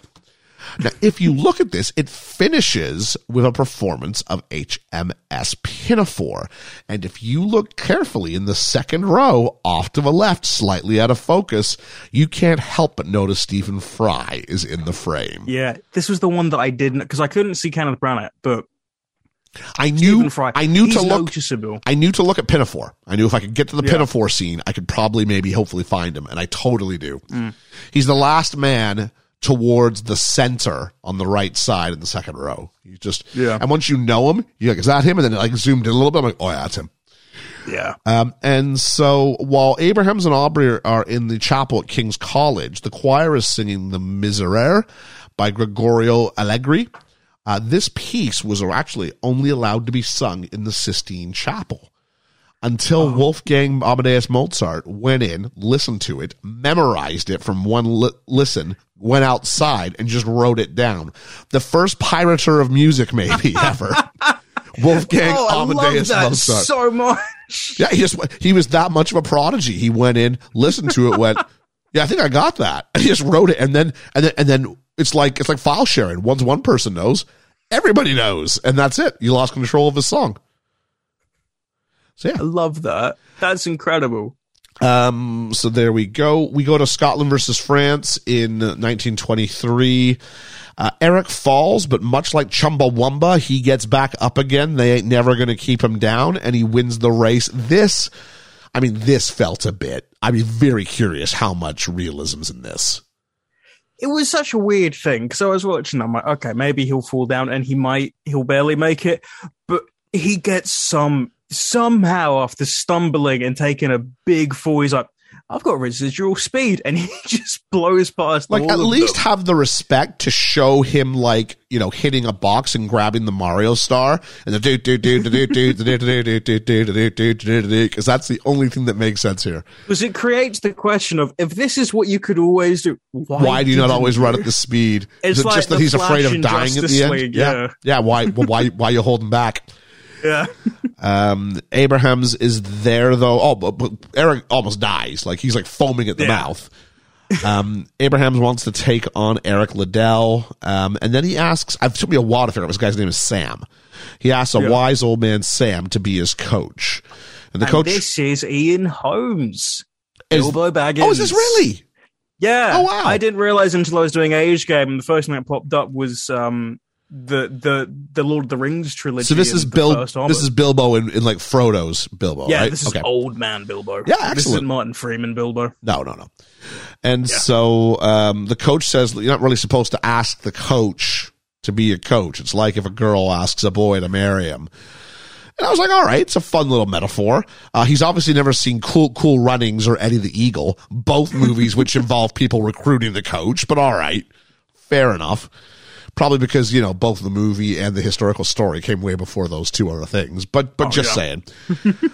and they go to see the Mikado, and Harold's in love, and Lord Lindsay's there as well. And uh, Harold goes and asks some girl to dinner at the halftime of their show. So there we go. And they go out for dinner, and uh, there's some comments about theater critics, which I was like, "Yep." Like they're always Yeah. nice to your face. They they'll, they'll they'll put the poison in the print, and I'm like, yeah, all right. I'm trying to think if I've ever had. I've never really had any bad bad press about anything I've ever done. I've got the bit where they just choose not to write about you, and you're like, I was way too big of a part for you not to write about. What is going I on? I haven't had it happen to me. I've witnessed it. I saw a very, very bad show. I won't say where, yeah, but it was just it, it was a nightmare. And I was talking to the reviewer of it um, during the during the uh, intermission. interval. Yeah. And he was like, "This is this is um this is a bit of a slog through." he spoke to the cast after. He was like, "Oh, great show, lads! Had a fantastic time. I'm looking forward to the next one." And I read the review. and was like, "This was atrocious. I was severely disappointed." I'm like, "I don't have the the ability to do that." I have filled in as a reviewer on a couple of occasions, Yeah. and uh, what the the benefit is when the cast knows it's a bit rough, a bit pants, and they know it's coming. Then you don't need to be savage because there's no point to it. You just try and build them up so they feel a little bit better Yeah. about themselves. But there are times when you're like. Okay, you guys, you guys don't real. You need to. Oh, someone needs to make you aware. And it's not to be mean, but if you say everything you're you're great, then no one gets better. Yeah, you Yeah. get your X Factor contestants who lose their shit on stage, Yeah, yeah. but it's I, we all love that. Um, and so, um, she, there's some, uh, so she doesn't think he looks very ruthless. But this is where we find out how sig- significant his passion is. Uh, She thinks he's funny but fascinating. And of course, for the minute we heard there was going to be a special they were going to bring out, you had to know it was going to be pig centric, right? Yeah, What was it like? like? It was like a pig's face or something like that. I think so. So it wasn't even just like it was that, that it was pork. It's like it was just like it's the actual face It's of pork staring staring at you. Yeah. So there's no way you can eat it. This is where he fa- he tells her earlier, just before this, that he's Jewish. So there was a nice little joke there. London, 1923, and we have our first ever face off between our two heroes. Uh, he's on the the Flying Scotsman is literally riding on the on the train called the Flying Scotsman, like that.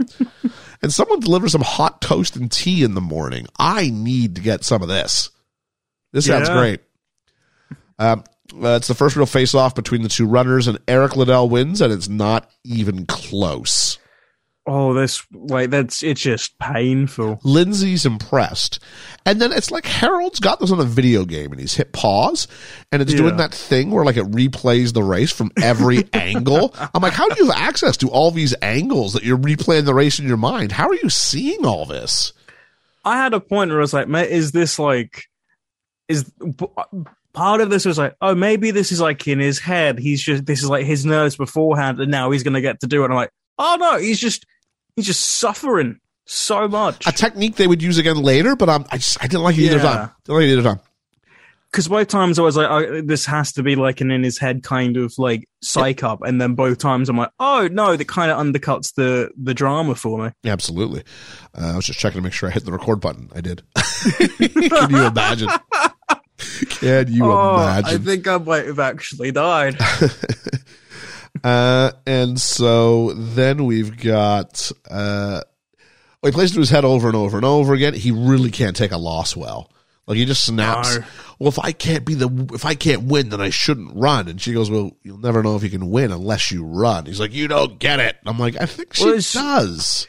There's a point late uh, earlier as well when they're playing cricket where like he gets out and he's like, "It's not fair." Oh, was, like, was that him? "Okay." Oh, okay. Yeah. Yeah. and he's like, "It's not fair. It shouldn't happen to me." And I'm like, oh, "Okay." they're just, they're, they're just doing a wind up on him. from. Yeah. Yeah. Um, he needs to know what he aims for next time. And she, she says, beat him the next time. And he goes, I can't run any faster. And I was like, whoa, there's a painful self admission. That was me on my best day. And the guy who wanted to be his coach comes up to him and says, I can get you two more yards. Find out you're overstriding. But we also get the feeling that L- Liddell should be running longer races because we're told that he's not actually a natural sprinter. He's just got heart. That's what he should be Hmm. doing, which I think is prepping us for the end of the movie. But such is we get Yeah. some montages, not nearly as much fun, and when it's running in period pieces, I've discovered. then Eric Liddell jumps in here as well. Yeah, it was it's a bit so rough. synthy, and I'm like, because it's two, it's like two eras trying to fight over the steering wheel, and it doesn't know where it wants to land. Um, Eric knows where he's going to land. Eventually, it'll be China. Um, but he's going to do his running and his degree first. And he tells Jenny that when I run, I feel God's pleasure. It's all cheese. Got Yeah. per, life's got to feel pretty content at that point. I, I know Oh, exactly yeah. where I'm supposed I to feel be. pretty good about myself. Yep. Uh, he wants her to run the mission until he's done with running and his degree. And this is where we meet, uh, well, Lord Lindsay and Harold's girlfriend. Or uh, they must be related because they're like hanging think. out at his like country Yeah. house. Uh, Lindsay doesn't have a chance. Uh, he says, "Look, I have a chance to be one of the fastest, but these guys have a chance to be the fastest, and Yeah. I'm not going to be that, and I'm okay with that." And he realizes that for Harold, it is life and death. And then he tries to mimic the whole champagne thing when he runs the hurdles. And he spills a bit. And I guess that's for us to hmm. go. He's not quite on their level.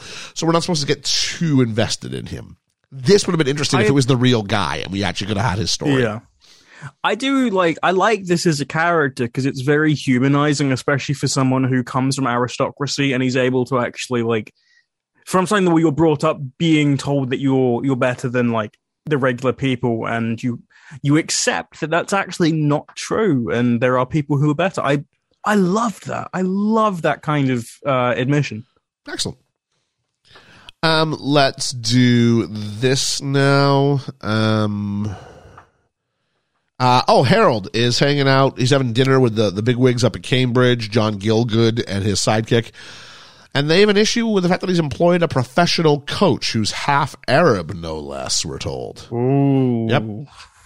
And we don't like, Jewish runner and an Arab teacher. they don't like that he's so ambitious. And I'm like, okay, if he wins the gold medal, y'all are going to be plenty okay with this. yeah. Um, John Gielgud's very good in all these scenes, and you know Harold gets up and storms out and says, "I am the wave of the future." Yes, I am singularly minded. That's what the future is. Because it wasn't like back in the day where you just kind of went, "Oh, it's the amateurs," and you run a little bit, and you go, "Oh, you're the oh, you go from Cambridge, oh, that's great." Like we're going the the era towards people who do nothing but train for sport is coming. Yeah. That is coming. Um, and we've heard that everybody's going to the Olympics. Isn't that grand? Oh. Uh, get on the boat, and on, as they go on the boat, Liddell finds out the qualifying heats for his event are on a Sunday, and we're like, uh oh. And then Sybil runs up to Harold. Sybil is Harold's girlfriend and tells him that she understands his issue. They kiss, and then he gets on the boat. Uh, the real Eric Liddell found out about the 100 meter heat being held on a Sunday several months in advance of the Paris Games. The British Olympic team was then able to adjust and fit him into the 400 meter race instead. Not as good a story. That's that's less dramatic. Yeah. I- wonder if the scene's different if they sit him down and they say, look, you can't run. We've got the solution. And they pitch it to Yeah. him. Like, it was a really weird, we'll talk about when we get to that scene. It's a really weird mm. scene. There's a speech by who I thought was the head of the British Olympic Committee. Wasn't, but he was Lord Birkenhead. Lord Birkenhead, who actually has a What big a great name. who actually had a really big part in the final third of this movie. Did you Yeah. recognize this guy? I feel I should. Because it was the voice that got me, and I went, "It can't be."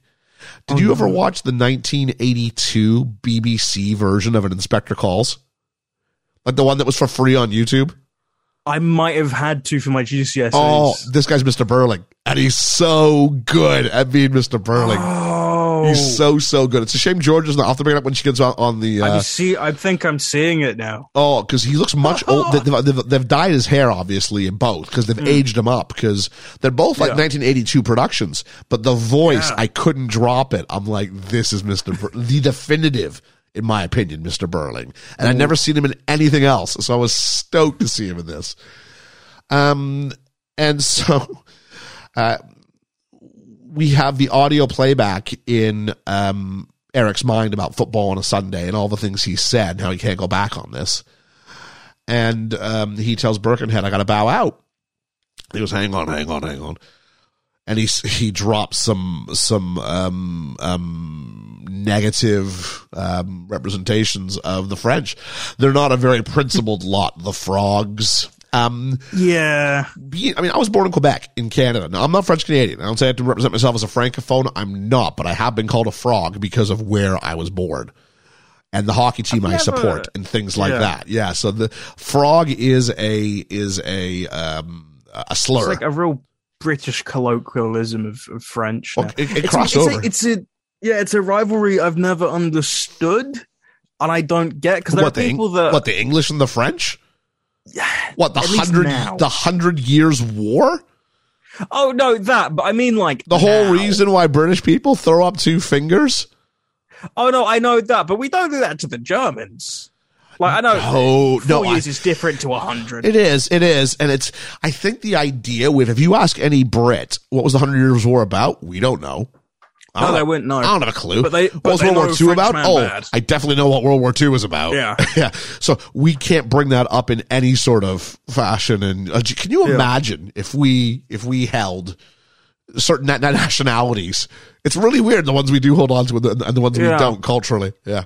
It's such a weird because there are people that I that I know that are like around my age, and they're like, "Oh, I hate the French." Like, why? I'm like, "I don't know. I'm supposed to." It's Yeah. like that doesn't that that nah. part of it's proximity, isn't it? It's just a little stretch Yeah. of water, and they've been fighting forever and ever. And at, at various Hmm. points, the King of England was also the King of France, and vi- yeah, it's all sorts of stuff. Um, but there we go. Uh, then we go. Is it the third act? Oh, it must be because cue the Americans as the big bad, and we get a long take of them practicing at uh, well practice. Um, we are not. There is a black athlete or two in the team. Yeah, that's noticed pro- that. I was having a conversation with my partner about it because we were like, we were talking about the the Jesse Owens. uh, Jesse Owens would be thirty six. sometime because it was when Hitler was in power. Because we, we were saying Yeah, that like I we're say comparing it to the to the concept of um uh the Jewish athlete and how that would like be the same kind of thing to sort of get rid of the the negative uh thing, and then a couple black athletes appeared. I was like, oh okay, Yeah, 1936. I Just want to yeah. just want to qualify that. Yeah. So yeah, because by 40, I mean, geez, I mean Hitler, Hitler, Hitler's oh, not happening in the forties. Hitler's not playing nice. And the- 1936 is look how great Germany is. 1940 Yeah. is, and now we're gonna make we're gonna bring it to you. um, what do we got here? We've got. Um, the opening ceremonies occur. It seems the only three nations that exist are Britain, the U.S., and France.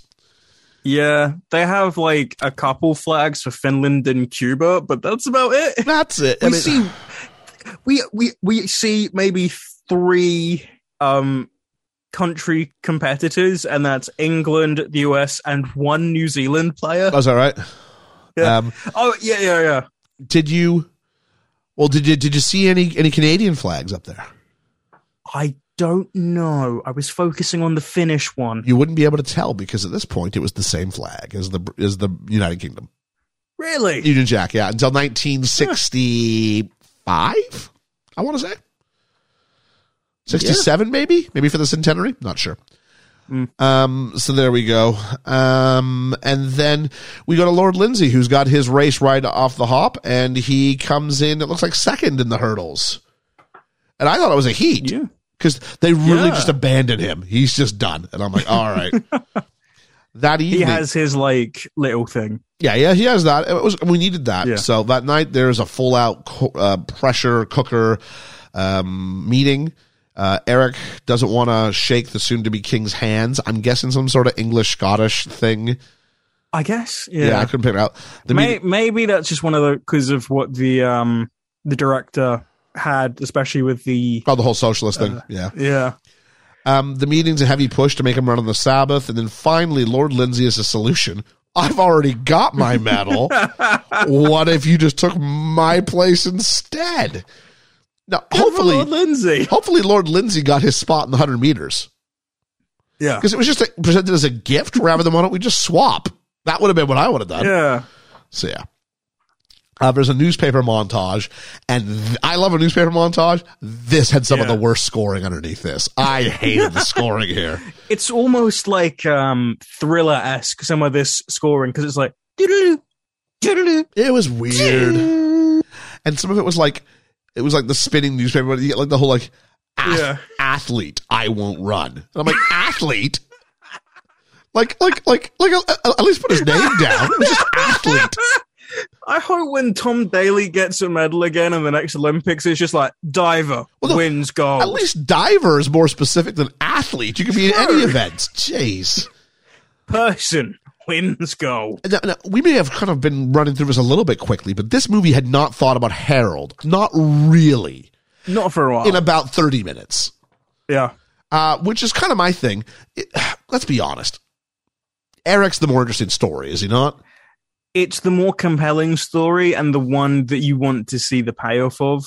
Because Yeah. that's it's like deep rooted in faith. Compa- to be fair, I say that um, I do think Harold's is very, very important. As do I, think- but the film doesn't. Yeah, yeah, they don't they don't play it enough, and I was really looking forward to seeing like, oh, a Jewish person fighting against anti-Semitism and stigma. I, I was looking, for, and it sort of they take out they they really hit the brake. I'm glad Harold it didn't turn into overt.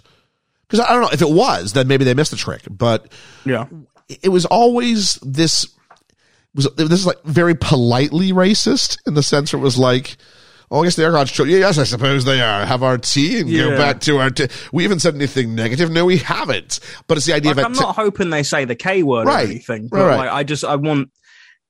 Other than like, what's every stereotype we could find? The pig, he can't eat pork. Yeah. Um, and so uh, Harold does set his uh, coach up in an apartment because he's not allowed to go to the event. Uh, he can't see the inside of the stadium, obviously, but he can see the stadium. Um, there's a church and Olympics montage because Eric's going to preach, and then they're going to show a bunch of athletes doing stuff. Harold has an epiphany. He's never been content. He's moaning about his rotten luck in the Olympics. This is basically him going, "Let me tell you how my Olympics have been so far." Um, and he, he's crashed out of a couple of events. He's not done well, but the hundred meters is next. And he's like, "What happens if I'm I'm, I'm too scared to, to to win?" And they're like, "Shut up." Uh, he goes to the venue, finds a letter from Sam, the coach, inspiring him with a charm that's only been added in the last 30 seconds. Like he could have shown this Yeah. charm around his neck when he was training.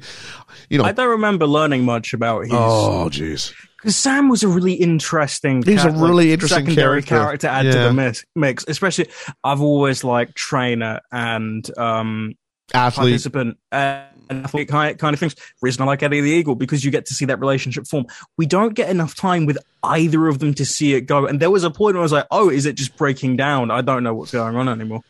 Yeah, yeah, and so these these are elements we could have had. I mean, if you think about it, he's an extension of of of of Harold. You know, we don't like you for this Yeah. reason. We don't like him for this reason.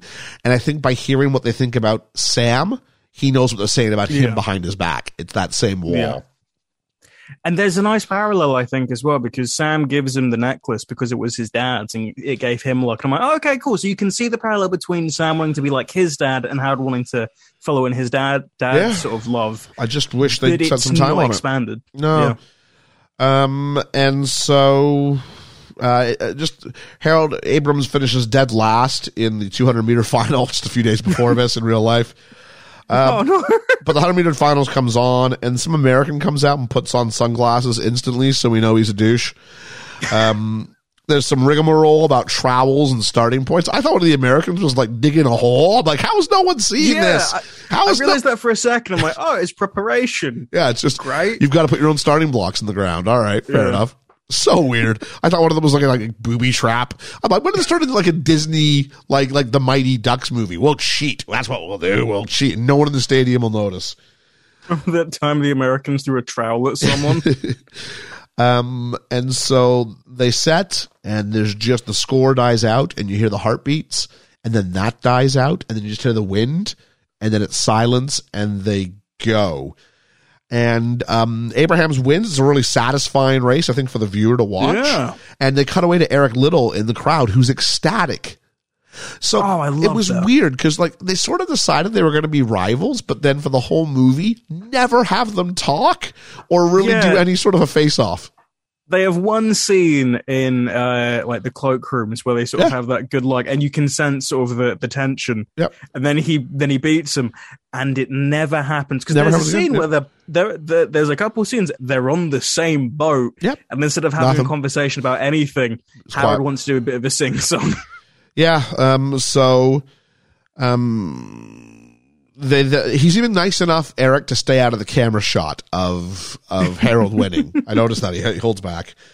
I Then thought the- that was going to be sort of their thing like it's that oh look at the camaraderie Yep. of the Brits and the Scots no athlete celebr- athlete congratulates other athlete on sporting achievement. Um, they replay the race from every angle because that's what this guy does. He replays it in his head. Uh, ben the coach hears God Save the King and the flag rise up over the stadium and he knows. And I really wish he hadn't have gone, Oh, Harold. I'm like, you didn't have to say Harold. I, I, I was Oh, all I right. really punched his fist through his hat. Pun- at ru- ruins a God, I hat. hated that hat. Ruins a hat. Uh, afterwards, He Sa- says, "My boy." I love that. Yeah, that would have been fine. Just don't say Harold. I'm like, I know he knows. It's like Yeah. in Kanso when the kid's like, "What's that? I can understand you now." It's like it's like that.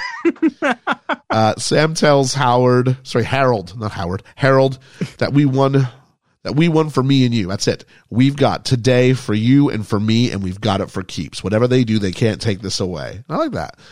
Uh, All the extras in the Olympic crowd were told to wear dark colors. They would not stand out. If you wore Edwardian clothes, you were paid 20 pounds sterling. If you were in normal clothes, you got paid 10 pounds sterling. Oh, sick. Should have been looking for some Adidas tracksuits. Actually, I think we're still, I think we're still a couple years before those. Yeah, Uh, we, we go to the 400 meter finals and Eric shake hands saying, I don't suppose I'll see you again until after the race, which I don't know if that's his quiet assuredness that you ain't going to pass me. So I may as well say hi now. That's what I think it is. I think. The U.S. coach says he can't do it. And this is when he's like, I'm the U.S. coach, so I'm going to be the bad guy and he's going to give up the 300 meters. He can't do it. And some American runner says, watch out for Liddell because he actually has, Little, sorry, because he has something to prove. And he's given a uh, note that says in the old book, it says in the old book, uh, if you honor me, I will honor you, or something along those Yeah. lines. He who honors me, I shall honor him in return, or something I, th- I think that's yeah. good luck, Jackson Scholz. And this is one of the great movie mistakes of all time. Because as he lines Oh, up, no. he takes that note in his hand, and it's like a little scroll, and he gets Yeah. down in the ground. And then the race begins. And as the race begins, there's a moment where he's like, you get a catch close to him running in slow mo. Oh, and no. the note's not in either hand as he runs. And then as he crosses the finish line, the scroll is clearly coming out both sides of his right hand as he crosses. So one of the great movie mistakes of all time uh, was was was there once again. I will say this: I mean, we, we replay the quotes from earlier as he's doing his race. We don't really look at anybody else uh, too much. We get the, the quotes: "I feel God's pleasure when I run," yada yada yada. And uh, we get, you know, Jenny's overcome with emotion. And when he crosses the line, it's a bit anticlimactic. Like we were in on the joke. We always, you know, we were afforded to know he was never, ever, ever going to lose. Yeah. And maybe it's hard to do two race. Maybe the one that was in doubt was um, Harold. Yeah, he always was. Yeah, so maybe that's why we had to have him be the big like, will he win it? And this one's more like a just, just like a victory lap, going, yeah, he was always going to win. Yeah, it's so. Oh, it's not even an epilogue. It's more just, uh, well, you know what's going to happen, but Yep. we might as well show you. In real life, the note uh, from the Bible was uh, given by a coach from the U.S. team. So everything mean he can't do it. He was actually the guy who gave him the note and was like, "Good on you." Uh, Jackson Scholz is a real person, and the director flew, not the director, sorry, the screenwriter flew to Florida to obtain Scholz's permission for the artistic license. Hey, do you mind if I make you look like the greatest guy that ever was? I think I'd be like, please don't do that, actually, because I don't want to explain to people how I wasn't that cool of a guy for the rest of my life. You were the guy that really showed that we could see past our different faiths. Uh, that wasn't me. I will say this: just one more piece of artistic license in the film. Somewhere in this film, there's a there's a military band with several women with false mustaches participating. I tried to find it, I couldn't, but it was like right out of Monty Python. Are there any women in this band? No, no, no. I love the 80s so much. We go back to England. Harold's girlfriend's waiting for him as Jerusalem is played under the footage. And um and then we just see on a sign Abrahams the toast of England. Oh. Uh, we go back to church. The church service for the death of Harold Abraham's uh, funeral service ends. Uh, he does convert to Christianity later in life. Oh, okay. Take for that what you will. Um, the epilogue, we found out the Harold, Mary, Mary, I, I'm glad they didn't mention it because it kind of muddies the waters on his message of redemption about how Christian Yeah. people have the, have all the, the, the power and he's going to fight them one at a time. If at the end he just goes, and then I became one of them. it does kind of mute it, doesn't it? Yeah. Um, and then Eric Liddell uh, was killed in China. And we got a little bit more on that in a minute. Uh, Ah. a s- interesting edit uh, for the U.S. audience. Uh, the cricket scene, as we said, is eliminated. But for the audience um, in America, they were worried it was going to get a G rating, and a G rating is like is like Disney. Disney. It's it's, it's like a U Yeah. rating here, but in the states, Yeah. G is like only for like kids films.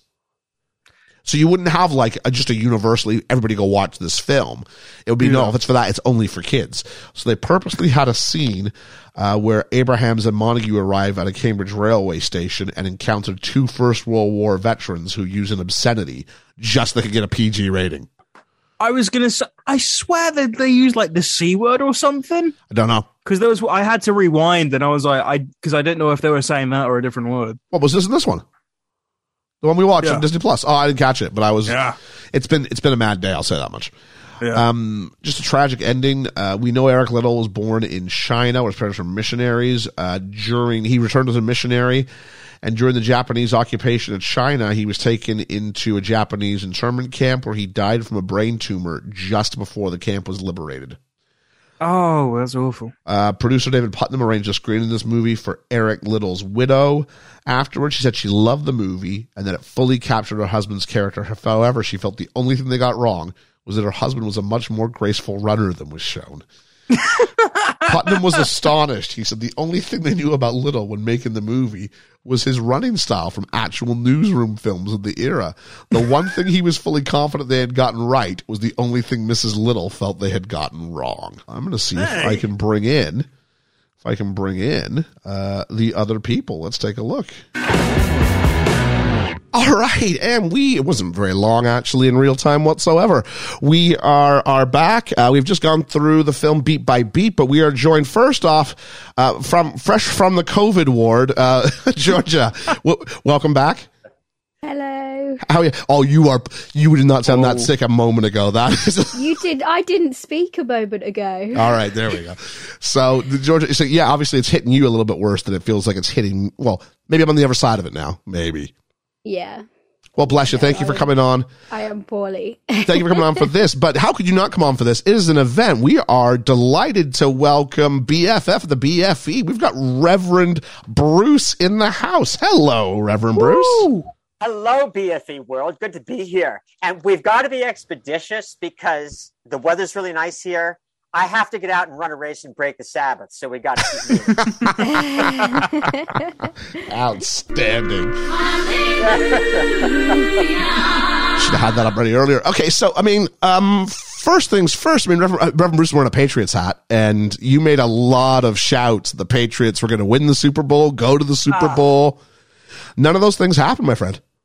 Oh, that was a butt kicking. Oh, that was that was hard. that was an embarrassment. That was hard. I stayed And I can't believe Aaron Rodgers went down either. Yeah, I stayed up to watch it, and uh, I Oh. w- I, watched the first half, and it got to like the fourth touchdown. And I went, uh, I'm going to bed.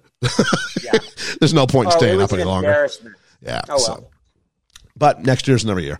Uh, but now we're here to talk about. So first off, Reverend Bruce, let's talk about why did you? Usually, a, a part of the conversation we have so much earlier, but we, you weren't with us, of course. Why did you choose? Out of all the films available to you, people thought people on Twitter were saying Eyes Wide Shut, Clockwork Orange, and then out of nowhere comes this very wholesome through the middle film in Chariots of Fire. Why? Why Chariots of Fire? Oh, it's a, I have a very dark sensibility. I tend not to like movies about Christian spirituality or they're that positive. But the reason for this is that I have a personal connection because grandparents are from Scotland, emigrated to Western Canada. Then they grew, they emigrated to Eastern United States. So I'm dual citizen. But that Scottish spirituality that Liddell has, I said, good grief, that's my life. I, okay, just to put this in context, first year university, uh, I, I have seen all Oscar best pictures since about 1939 Wow. because I wanted to see Ooh. them all. A part of this is just how long you've lived. I came up with 12 that I think are rewatchable. And in the top five, you got Chariots of Fire, Casablanca, The Departed, Spotlight, and Ordinary People. University, freshman year, my mom and I went to Ordinary People. Outstanding. The summer before sophomore year, that's what we call it, second year of university, I watched Raiders of the Lost Ark. That was insane. Oh. Never seen anything like it. Then, and my kids saw it and they said, great movie. Kind of slow, Dad, don't you think? But it was, we had never seen anything like it in summer of 81. Christmas break, 81. She says, got to go see Chariots of Fire. This is our life. Because I grew up in a religious family, wholly devoted to the arts, and they grew up with the whole. They weren't quite as strict as Eric Liddell, but I get why he wouldn't run on Sunday because they had that sensibility. That's kind of a Scottish thing, but do you guys did you guys see that anywhere else? Um, did we see one anywhere else? I'm just sort of. Well, do other groups or niches do that other than Scottish spiritual? I know we did. Um, I mean, I grew up. Um, I didn't see it so much in, in, in, in England when I lived here, but when I moved back to Canada, um, we were part of. I attended a Pentecostal Assemblies of God church, and that community was very much. Um, when I was first getting there, that was that. You know, the, Sabbath. You still didn't do these these these other things. It still was a, a time for family. You didn't go have friends over or things of that nature. It was still that that wasn't what happened on the Sabbath. Now, over the over the time that sort of I lived, that it, the the importance of what that meant or the rules for what that meant seemed to get shifted as I aged. Uh, I'm assuming for these two here, probably nothing even remotely besides Tesco closes at four. No, I mean I grew up. We grew up Church of England, which is kind of one of the least strict Christian um, Yes. faculties going. So yeah, no, I mean you get told that Sunday is is rest day, but yeah, you just have to go to Tesco earlier. Yeah, so I grew up with that. They weren't as strict. They actually didn't call it the Sabbath. It was the Lord's Day, but you honored it. I actually loved the day. Now, you want to know why? I, w- I'm a youngest child. Um, I'll tell you why my parents loosened up. There's always a reason they loosen up. My dad was a rugby player. Uh, he they came into the 50s. I was born in the 60s. He loved American football. so you know where he was going my best memories of my dad are watching American football. The first Super Bowl I remember, Super Bowl four, Vikings Chiefs, January 11, 1970. So he had loosened up a lot because he just loved American football. So it was actually a good day. You'd go to church, you'd go out hiking, do all these fun things. And I don't have the strictest now, that's long behind, but I totally get why he did it. Oh, it makes sense if it were me, I would have gone preached at the Church of Scotland in Paris, run the race afterwards. That's what I would do. That's what I would do. But I totally get it. The other thing was a lot of Christian spirituality, and this is, and the actress uh, Cheryl Campbell does such a good job with her facial expressions on expressing the voice of disapproval about his running. And there's all those conversations. And he, because she, you probably got into this, she has this idea the only thing that's important is the Bible and doing mission work. That's the only thing that matters to her, right? Mm. Everything else is kind of second rate. It's kind of the worldly stuff. Uh, that scene on the heath, and I have said this so many times God made me for a purpose. He made me for China, but he also made me fast. Yes. And when I run, I feel his pleasure. Do you know how many times I've said that to congregants? Because they come to me. That was drilled into me. I do not do this profession because I think it's any better. What I was told was you do what you're made to do. If you've been fast, run. If you want to make films, do it. I come from a family of scientists and healthcare workers. I'm the only one who does this. It's incredibly liberating. I have quoted that so many times to people who just are put on this guilt trip because his sister's the voice of guilt. She mm. finally comes around and she's beaming at the end because she fi- she's kind of a redemption story because she finally gets why he's running. I could not believe because I said to my mom, "This is my life," and I find that incredibly liberating in that in that way, if that makes sense. Yeah, I think uh, Ethan and I tried to talk about it, and just the, I think we kind of, um, it was a bit glib, but we went, you know, that the idea that if you, the satisfaction he must find in knowing he's the center of where he needs to be and having that comfort and that peace in that knowledge is something that uh, must be remarkable. Yeah. And I'll tell you the movie that kind of presents a mirror image of this is Dead Poet Society, which I love. Mm, Because what's that about? It's another power structure, conformist power structure. Robin Williams is trying to tell them go with your passion, be who you are. The Robert Sean Leonard character has that abusive father who's saying you got to be a doctor. He wants to be an actor. He wants to do Yeah. Shakespeare, which is cool because he does it in real life. He, he's a good Shakespearean actor. And he takes his life and it's horribly wrong. It's awful. yeah, what happens when you take away someone's passion? They can't, Yes. and, and and they know they're not where they're supposed to be, and that's what their future would be. Georgia, sorry, did you have your hand up there?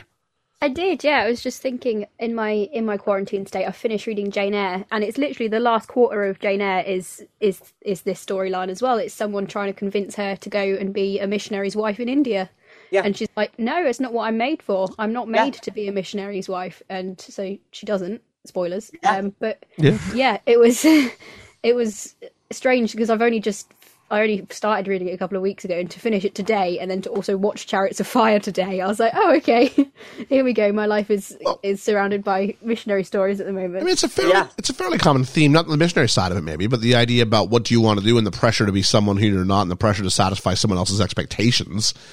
I think that's quite. also me. I think that's- I- I- I think The that's quite- running family. Well, I think it's quite a universal sort of statement in general. In the oh, I, yeah, George probably hates the film because it's all about running. Um, but but just the idea that you know, even in Encanto last week was you know, I don't want to do this or I do this because I feel it's the obligation to the family and not necessarily what I want to have happen in in in in my life. Um, and then you got so if you know what you want to do, it's great. Run towards it. Uh, we also have a lot of young people who have no idea what they want to do and would just beg someone to help help them figure it out. I think, but uh, yeah, I'm just saying that is a converse I have with congregants. What should I do with my life? Do what you're made to do what you're passionate about. Because life, carpe diem, life is too short to spend it not doing what you're passionate about. Man, we're getting a sermon here, and it's great. Well, I'm preaching, but I no, mean, preach, preacher. It's I, all good. I actually say this, you know, you life's too short to spend it. If don't do a job you don't enjoy. Absolutely. Mm. I do what I do because I like it. but I've done other things. I've worked in the court. I've worked 35 years, but I've worked in the corporate world, worked in education. Um, I'm not doing this under any guilt trip. And I'll tell you, this pandemic has just been devastating. It's, this has not been easy Okay, yeah, absolutely. of Mm. what it's done for faith communities. You know, half your people are gone and half your revenue's gone. Yep. You're kind of starting over, but it's actually kind of exhilarating because we're going to be okay. But it it has been I've never seen anything like it. But I still like what I do. And you, you kind of feel more needed than ever because there's so many mental health challenges and people are isolated. It's horrible for community. It's just terrible. From your perspective, if I could just jump on this minute, I mean, has it trained? Um, oh, what's the word I'm looking for here? I can't believe I'm I'm I'm I'm hitting the wall here. Has it trained? I. I, attendees, for lack of a better word, I know there's a better word than that. Um, to stay home as opposed, you know, that, that you know going out on on on, on Sunday to to a service is is isn't essential anymore. You can do this from home and or not go or whatever the case might be. Yep, absolutely. Most churches have lost 50, 50 to 60% of their attendees and their revenue. Ooh. Um, it's devastating. Now, a lot of churches are building online communities. People are doing it from home. Let me, we did that for the first year and we don't do it anymore. Because what we found is they're not doing it. Mm, they you know like we do the communion every week. Uh, it's not the same to do it through the television as to be there. So they say i'm just not going to do it at all. That's what and we have people that consider our church their church. We put my sermons on the podcast platforms. That's all they do. They they're not watching online so that means they're probably not doing anything or good grief, they're going to go listen to some preacher who's a lot more famous than me. I mean, why settle for me when you can get some famous entertainer? and so what's happened is probably half of congregants have left physical attendance probably for good. It is so Wow. strange. But let me tell you why I like it. I don't like using the business model for a church, but A or B, A, you have a have a business where half the people complain all the time. B, you have half the people who the people you had, everyone's happy to be there. yeah, I'll take B. I'll take I'll take B. And seven days of the week, I'll take B. Yeah. no, 100 percent, 100 percent right there. I'll take it. It's it's the it's the stri- they're there because they it's it's more than out hearing sermon. It's about community and relationships. People aren't meant to be alone. This is awful. Yeah, good word there. Um, interesting because most of the conversation we've had about this film to this point, Yeah. congregation was the word I was looking for earlier. Um, as well to attendees. Um, but most of the conversation we've had has been on that Scottish um, Eric Liddell character. Um, Yes. The question I might have is because Ethan and I discussed this earlier. What this is like the poshest, upper classiest, most privileged. the English side of it is very uh, hoity-toity. Um, yes. as someone from I don't know how that plays here, but how that would play in America. Um, it, it was is that not an an obstacle in the in the viewing of this film, or is it just something where you go, or is this just this is what all Americans assume England must be like? Yeah, it's be- if you if you do a little reading, it it makes sense because current day views of the royal family are just they're just tabloid fodder. Yeah. But you put yourself back and you look at oh, I like this because you ask who is the villain of the piece? It's the British power class. Right? Yeah. they are the villain and because that prince of wales one reviewer said he's the prince of wales is just ridiculous totally foppish he's just ridiculous and then when you see these oxford dons john gielgud and whatnot Yeah. they are so spiteful and anti-semitic it's it's beyond belief It's this really thing of- weird, like pol- we said this. It's this really weird polite racism where they're not using slurs, but they Yeah. just go ahead with their offhand joke and then go ho ho ho, and then and then return. So yeah, you're right. Welcome to interesting racism thing in is- Britain. That's literally what it is. Yeah. Yeah. Yeah, because I'm religiously on their side. I can't stand them. Mm. I cannot stand them. Like that one thing, oh, they must be God's chosen Yes. people.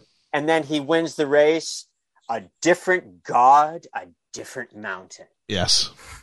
And that is so incredibly spiteful. Now, I'll, one thing I'll add in here is what I love about this movie in, is so many ways. It's meticulously researched. They really got it. It does little things well. Like he loves Gilbert and Sullivan. And by the way, I have been told in my house, would you please stop singing? I know he's an Englishman. So, so I love the Gilbert and Sullivan's fantastic. He's acting at the end of HMS Pinafore. Abrahams is the lead guy, and you're and a lot of things you don't notice until you do. Watch it several times. I got it, and he's thinking he is an Englishman, and they're singing he is an Englishman to Abrahams. Yeah. And the bite, what's the biting irony about that? Yep. Is he an Englishman to them? No, no. No. And, and and the placement of that scene right after the bit where he's saying, "Look, like you know, England is Christian, and his my father's everything he can to make me an Englishman, but he's missed this one key point." Yes. And then you instantly go if he's an Englishman. You don't know yet that it's Harold in the in the role. It's uh, it's it's it's ironic in a very um, funny but dark way. Um, So dark. Georgia, I'm not sure if you noticed that Stephen Fry's in the back row while that's going on in that scene. Is he? Is yeah. That's funny. see if you if you picked up on that. And just of course I didn't. and, and and just one more to Georgia notice it sort of point here. Uh, Georgia, you know the guy who sort of he's kind of sort of a big barrel chested guy. Once they get to Paris, he's like, I'm going to see if I can get them to. He calls the French frogs, and he's like, I'm going to see if I can get them to switch. That guy. Did you recognize who that guy was? no. That is Mr. Birling from the 1982 BBC version of Inspector I don't think I've seen that version. Oh, I'm sure you've seen that version. Everybody's seen that version. Anyway, I, I, I Yeah. You love that notice version. Mr. Dursley though. Oh yeah, Mr. Dursley's in there as well. No, I didn't notice Mr. Dursley. so there we go. There we go. Lots of your your gimmick is is is complete. It's, it's safe today. Um, before we actually turn the mics on, Reverend Bruce, you were you were sort of referring to you were asking us to guess which one of the two characters um you might find yourself more al- al- alike. Was that the was that was that Oh, see, I think I'm supposed to b- think that you're more like Eric Liddell, but I think that, that that's too obvious. So the, the, the correct answer is going to be that you are more like um, Harold Abrahams. Absolutely. Yeah. Absolutely. For a second, I thought that was going to be like a double bluff. Why is that? What, what, what's, what sort of rings that true to you? I am so intense. Like I'm a fun person, and I'm incredibly intense, driven like you can't believe. Because I've worked in particular situations that has required it. It's it. I've gone up against power structures and had to beat them. Remember, he said, "I'm going to run them off their feet." Yes. I've spent a lot of time doing that because in churches you sometimes have to do that. That's a long story that I won't. no, no, into. you're fine. You're fine. I've, I've, I've been, I've been in churches where, where stuff like this has gone down. Oh, listen. Yeah. There- There's crazy drama that goes on, and someone has to Someone should really do a show out. about, someone really should do a TV show about that. oh yeah, because oh, American churches are crazy. but Liddell inspires me because he was such a selfless person, and those two didn't really have chemistry because they were so different. But I admire them both in their own way. Two different, two different religions. But what director Hugh Hudson said was this was a movie where Judaism and Christianity go along and get on because, in a sense, they're both fighting the power structure.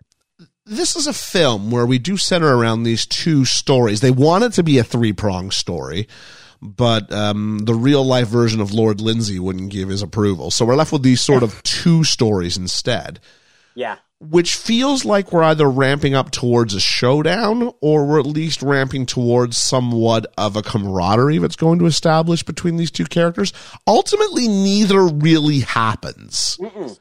Does it feel like the film? Does it feel like the film comes up a little bit short as a result of this? Because it's almost like they're two of them are having their own separate movies side by side. I I don't. One reviewer said we totally missed it. We wanted to see that race between the two of them. We wanted to see Gollum and Frodo fighting at the top of Mount Doom over the Ring of Power. That's what we want. We didn't get it. Boo. No, I don't want it because the story we don't want Liddell to run that race. Now, isn't it interesting? Had they raced the hundred, who would have won? Yeah, I'm saying there's, there's this Harold Abrahams. I, I hate it's a really weird one to compare it to, but I watched A Knight's Tale again over Christmas break, Yes. really briefly, and Heath Ledger's character in that, even though he keeps winning all these events because he hasn't beaten the villain in any of them, he kind of sees them all as hollow victories. And, and ones that don't really hold account. Now, for someone as um, driven as Abrahams is, at the end, is he is he satisfied with his hundred meter gold, or is he going? Uh, is that on the back of his head? I raced this guy once, and he beat me, and yeah, I won. I won the gold, but it wasn't with that guy in. The guy who trounced the four hundred, never having run it before. So Yeah. yeah, I think, I think the film doesn't want me to think about that too much. no, and what Hugh Hudson said, the whole point is his religious conviction. The victory is him not running that race, so you don't get the showdown. Yeah. But what Hugh Hudson said is you're going to see yourself in one of those characters, perhaps in some way. Mm. Like, for instance, that he says the emotional connection is with each of them. You hope you would do what they did, even if you're not Jewish, even if you're not Christian. They both stood up for what they believed in in very different ways. That's how I've looked at it. So I find it satisfying, but I get if you don't. Because the interesting thing is, you know, you know, shoes the film really does put me in.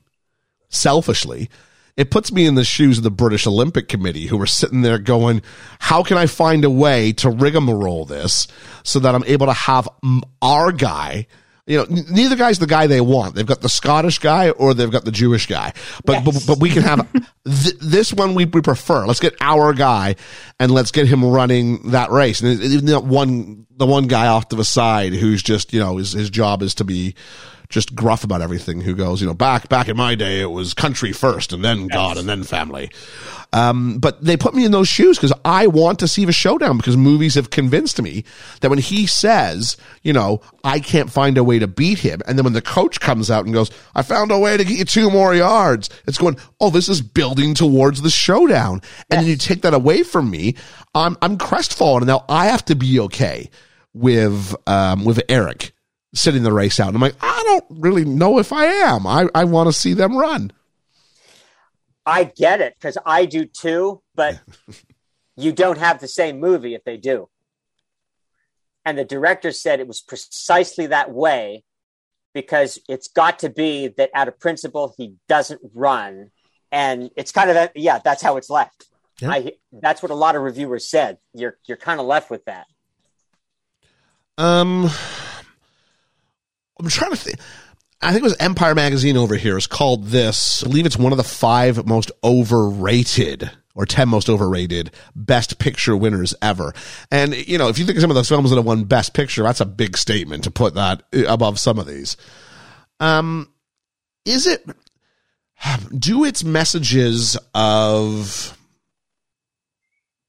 I think what we would call, um, resilience, do they play well enough in 2022 where we can still embrace it? Well, basically, I'm trying to figure out why is society more or less forgetting Chariots of Fire? We talk about, about the, the great films of the past. Yeah, I I think it is a nice period. It ages well because they really researched the 1920s. They've got that. It's probably too innocent. And I looked and I thought, why did that thing win Best Picture?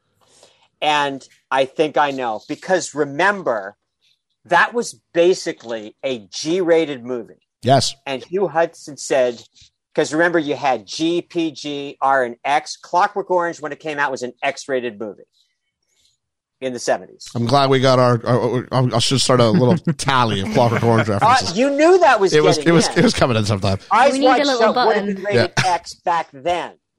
It was a G-rated movie, and the Reverend Bruce has come on to tell you this. Hugh Hudson said you can't sell a G-rated movie. Yeah. So how do you get it up to PG? You have to say shit in the movie. Like remember, that's why I'm here. Somebody's got to tell you.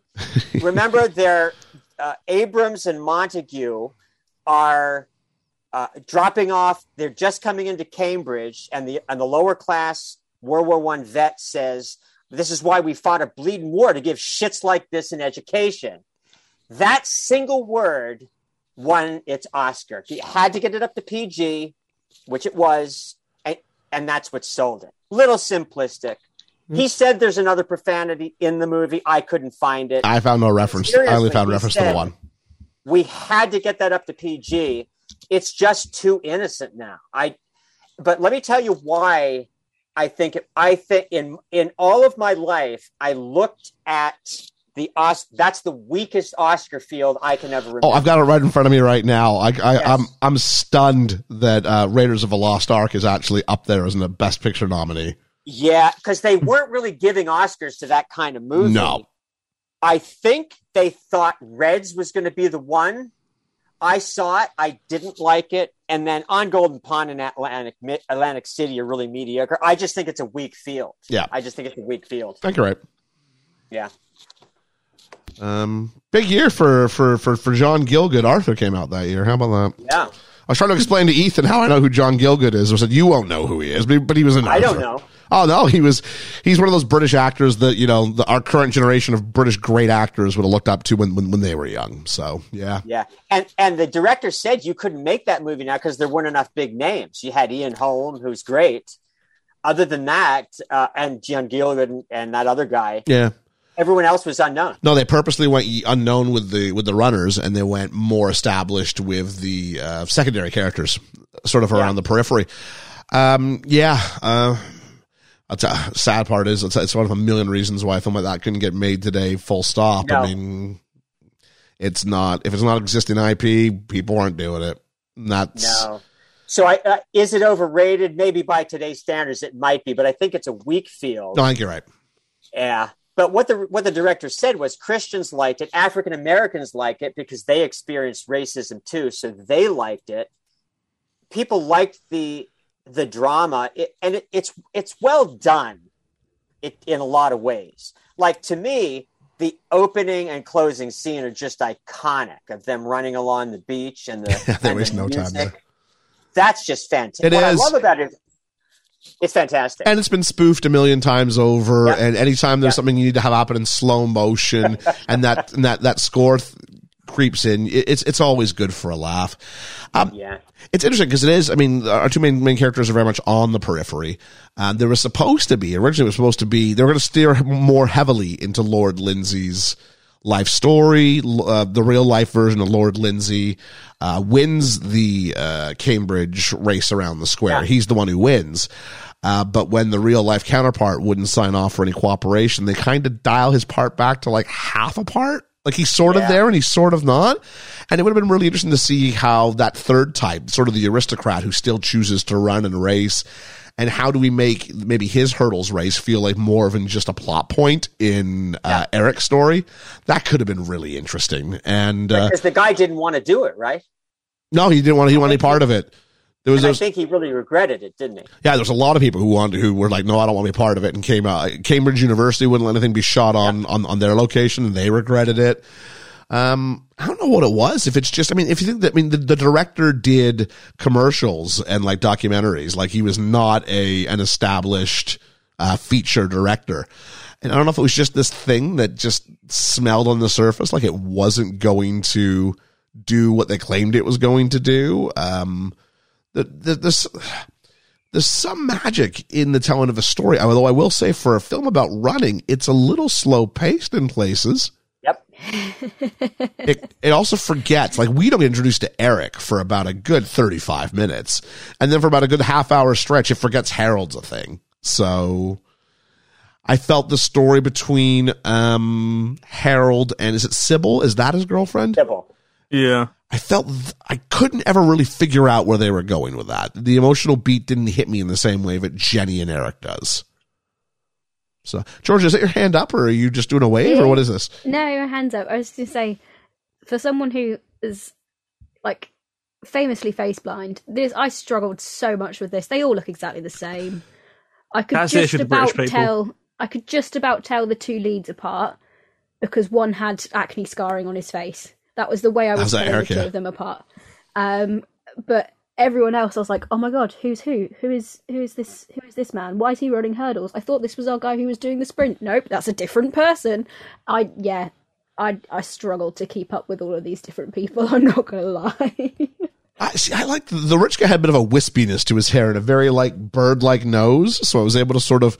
But I'll tell you what, that opening run, Reverend Bruce, when the camera pans to about six or seven of them, and I'm like, how many of these am I going to have to remember? And the answer is two. The answer is two, maybe three, if you really want. Like the whole Aubrey character, he's not really of any importance uh, besides just He's being. the everyman. He's the narrator. He's the guy who goes, by the way, I let me tell you the story about Harold Abrahams. And that's really about it. But I think you could have had him as almost an omniscient voice um, over the top without necessarily having to me go, do I need to remember who this guy is? And the answer was no, I really didn't remember who this guy was. Yeah.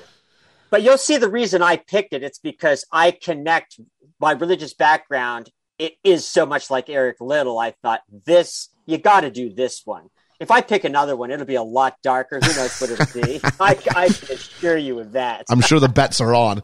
I'm sure the bets are on on that one. Uh, there's so much to choose from. That's the thing. I mean, yeah. I have to sit out. Uh, no, I won't. I think No, I think I- I, no. I think I, I would ask Georgia to try. I mean, I mean, if you did Clockwork Orange, I don't think I could tell Georgia to try that one out. No, I'm, I'm not going to do that. I'm I'm not I'm not going to do that. And by the way, I was the one who said I can't ever watch uh, Silence of the Lambs again. oh, was that you? Okay. I I saw it 30 years ago and I saw what Buffalo Bill was doing to women. I said I can't ever watch this again. This Yeah. is so, I'm so passionate about how women are treated. I said I I cannot watch this again. we we will do Clockwork Orange at some point. Um, Yeah. Um, I know Liam's very apprehensive about it. I saw it once when I was in high school, probably towards the end of what we call A levels in this country. So I was about 18, 19. Uh, I'm not looking forward to it, but I'm looking forward to the conversation. Um, I was, I, that might be, I don't know if I'd want to pick that. It's really good. It's oh, it's really rough. but that might just be a me and Ethan week potentially. That's it's it's really rough. it's it's a I rough can one. watch it, but I'm watching it by myself because nobody else in the house can watch it. It's just aw- yeah, it's really rough. Tell you what, That's I'm- another winter of discontent. that is all right. So let's hit a button. We're in the end game now. We are in the end game now. You know what? Liam's not here. Why shouldn't we do this? Reverend Bruce, why don't you pick this week's random word? Oh gosh, I wasn't ready for I, this. n- neither's Liam. Steeplechase. Steeplechase. Steeplechase. I was thinking we were watching the steeplechase. I was going to say that Ethan never th- thought about it. There's no way in your life I'm ever doing a steeplechase in my ah. life. that just looks Oh, God, dreadful. Do they do steeplechase in the Done US? it once. Really? We just do suicides. Like, that's now. what that's what uh. horses should not the suicides, but that's what horses should do, isn't it? Jeez. So, um, budget of five and a half million dollars. Now we only have the r- revenue receipts for um for the domestic market, and by domestic I mean U.S. and Canada. So five and a half million dollars. Ethan, you want to have a guess of what kind of money this takes in? 30 million? Thirty million, Georgia. 15? Fifteen, and Reverend Bruce. I, I know the answer because I heard the director say it. Oh, that's okay. You, do you, do you want to tell us what the answer is then? Sixty-five million. Yeah, it's about that. Yeah. So uh, it does really, really, really well. Yes. Now, granted, this is a time when movie houses are probably two screens, maybe three screens, four a push. I mean, you know, so if you can get in there and be on there for a while and it wins Best Picture, I mean, it's got to play for a bit. So that does okay. Nominated for seven Oscars. Uh, best picture, director, supporting actor, original screenplay, costume design, film editing, original score.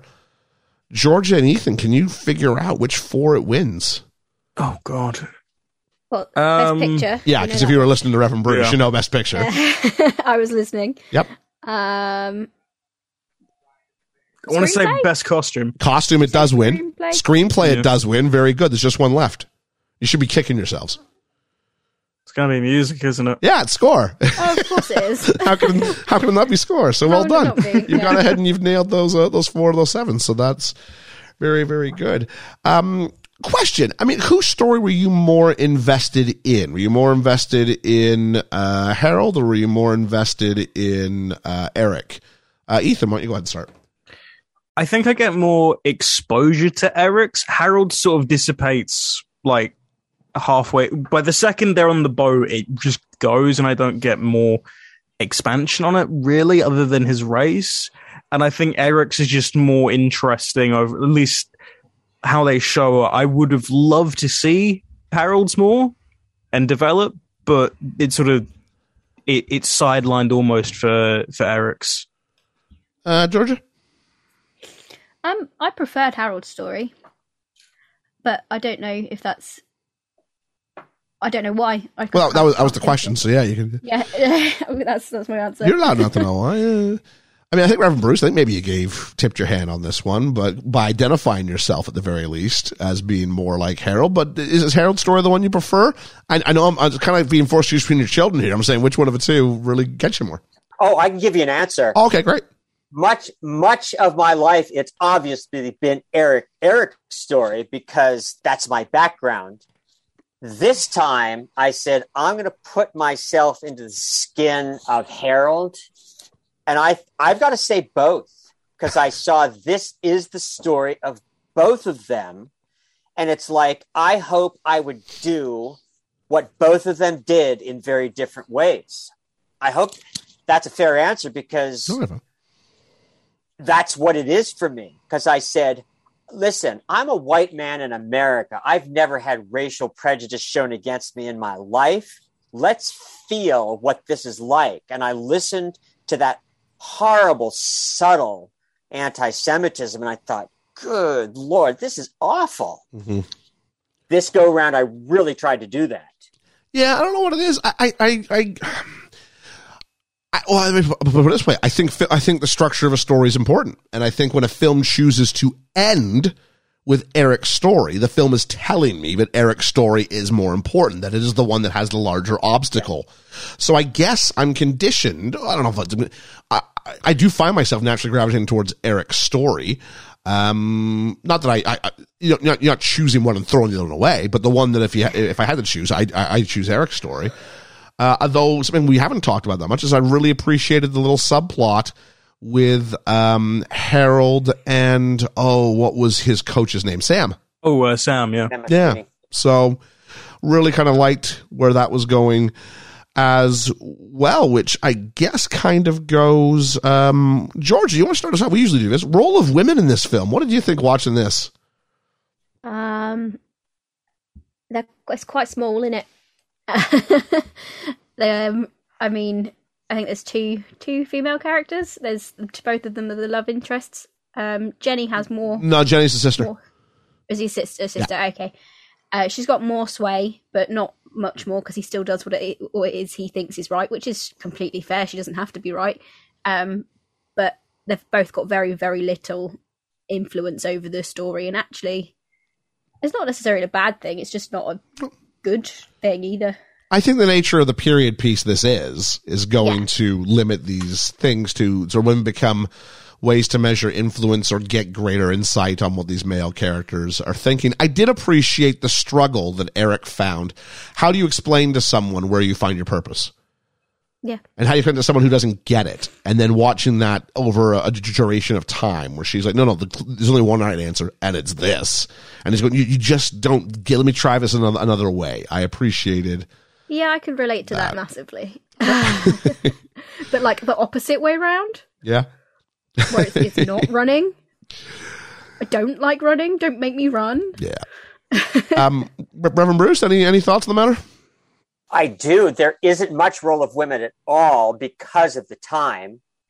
I thought, is it Alice Krige? Alice, who played Sybil? Yeah. Yeah. I thought she was great.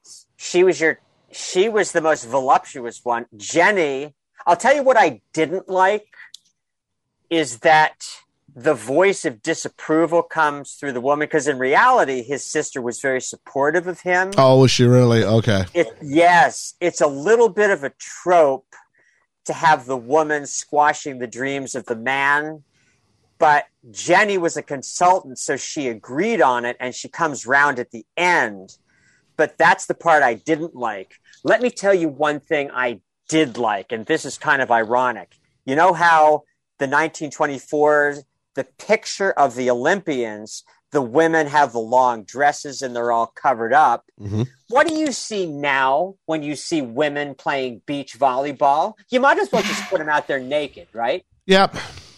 It's so sexualized, and it's like, it's kind of, and I think it was the German women who said, we're going to put on the baggy shorts to play beach volleyball. We're about the same thing that, Yeah. that, that, that the boys put on. Yeah. Yeah, because it's and I thought it's kind of not. Maybe we should go back to those long dresses if the women want. That was a little bit odd, but refreshing because it's so sexualized for the women. Yeah. Uh, what what I liked when, when when the German woman did that was that was something they did of their own accord. It wasn't someone Yes. telling them what they should wear. Um, oh, I loved it. yeah, it That's was it, it was it was them making that call for themselves and and, Yeah. and good on them. Yep, good on them. Absolutely. Um, Ethan, anything you want to touch base on? No, it's basically just been said. You have a very small, very tiny cast of women. They have very sort of not negative impacts. I think um, Sybil is more understanding by the end. She has like a little bit of conflict, which is like immediately um, resolved within the same scene. And I get it. But her, her role in that scene was almost just, um, oh, why are you so angry about not being so good for the Olympics? And then, like, fixes it. I get it, but it was, I think it's more just like that individual trope. I mean, if you wanted to go a step further with, um, oh my word, I've just forgotten his name, Harold's storyline, and he talks Yeah. about, you know, um, how they wanted to make us an, an Englishman and who holds the power in the society. To, to take a step even further beyond and go, yes, but, uh, at you know, we have men. And this is a story about men and all the people who have power. and Men, edu- think about it: education, government, sport, three major areas of sort of cultural leadership, and men everywhere, and not a woman in sight except for the man to sort of talk through his motivations with. Yep. Yeah. So yeah. Um yeah, I mean even even um um Eric's parents where you know the father speaks of his his goals for his son or what he wants to do as a missionary. Mom does mom say anything? I think she's just there. I think she's just there. He doesn't. Yeah. so there is there is that. I've got my list of favorite character or best character. I mean, feel free to throw in um, one of the supportings instead if you, if one of them ma- ma- made a mark on you. But uh, Ethan, why don't you start us off on that, buddy? I love Sam. I think Sam has a nice arc overall. I'm a sucker for the um, very old trainer gets to see success once more. So that little scene at the end where he gets to celebrate too, it's a it's a second victory, and I I just really like his story with Harold overall. Five rings to rule them all. Yeah, Uh, George, uh, George, I, just- I don't know if you noticed this. Sam, the guy who played Sam was the guy who plays Bilbo in uh, Lord of the Rings. I didn't know that. Just thought we should sort of make what I was making a reference to there. Uh, favorite yeah, I, character? wa- I just thought it was an Olympic ring joke, and then that you were just putting nope. putting that in there for fun. Um, uh, Sam as well. I thought it was great that he's actually had some heart and was really quite lovely. And it broke my heart a little bit that he wasn't allowed in, and he just had to watch the flag come up No. over the over the stadium. I'll tell you the one bit, I did mention this with Ethan when it was the two of us, is it comes up and he goes, yes. And he's like, sort of sat, and he goes, Harold. And I'm like, you don't need to say Harold. We, we all, we all know why you're happy. You don't have to do that. Say my boy, say all that stuff, but not, but not Harold. It was, uh, it was a little too on the nose for my, my taste. Reverend Bruce. this should be. I got to say, Eric Liddell. Okay. I like I like a lot of them. Let me tell you something I learned. Because all of the research, what what Hugh Hudson, the director, said, Ian Charleston was so good. It's much harder to play a good person than it is to play a bad person. And Eric Liddell was a genuinely beguiling and delightful person. I did a little bit of a deep dive on the real Eric Liddell. And this, you know, a, a piece of art doesn't have to inspire you, but this really did. He went off and became a missionary, and then he did it for 20 years. The Japanese invaded China. So they all got rounded up and put into internment camps. Yeah. He got his family out, got his four year old daughter out. He was had a brain tumor. He died in 1945. He stayed and gave solace to those remaining. And I just thought, who? d- That's a hero to me. Yeah. The re- mm. I am so tired of Christian phonies. I want the that's the real deal. Somebody who would get other people out and say, you know, he probably knew he has a brain tumor and said, I'm going to stay and give solace to the people remaining. I I hadn't known that and that inspires me to be a better human being. Would I do that? That that to me is just amazing. Yeah, yeah, and if we can if we can take what we see in the dialogue of the film as uh if you pardon the pun gospel, um then it's this you know, the idea that when he knows where he's right in the middle of where his purpose is, you know, it, it- who's to say that feeling, and I doubt it would, stopped, uh, you know, registering in his in his spirit. Yeah. w- Whenever he found himself in another situation where he found he was in, he was right where he was supposed to be. So yeah, Yeah. And that's a hard one for me because in personality, I'm Abrahams. I'm driven and intense, and I've had to go up against power. That's a hard one for me because uh, I just like them both, but in very, you know, I could answer both, but in very different ways. They're just, they, they both went up against power structures. They both were true to who they were, regardless. One by running, one by not running. That's what I love about it. right. They, no one was going to tell them what to do. I guess mine will go to. I really. It's maybe it's the my favorite character, but one I wish I'd gotten a lot more out of. I really liked in his brief moments Lord Lindsay.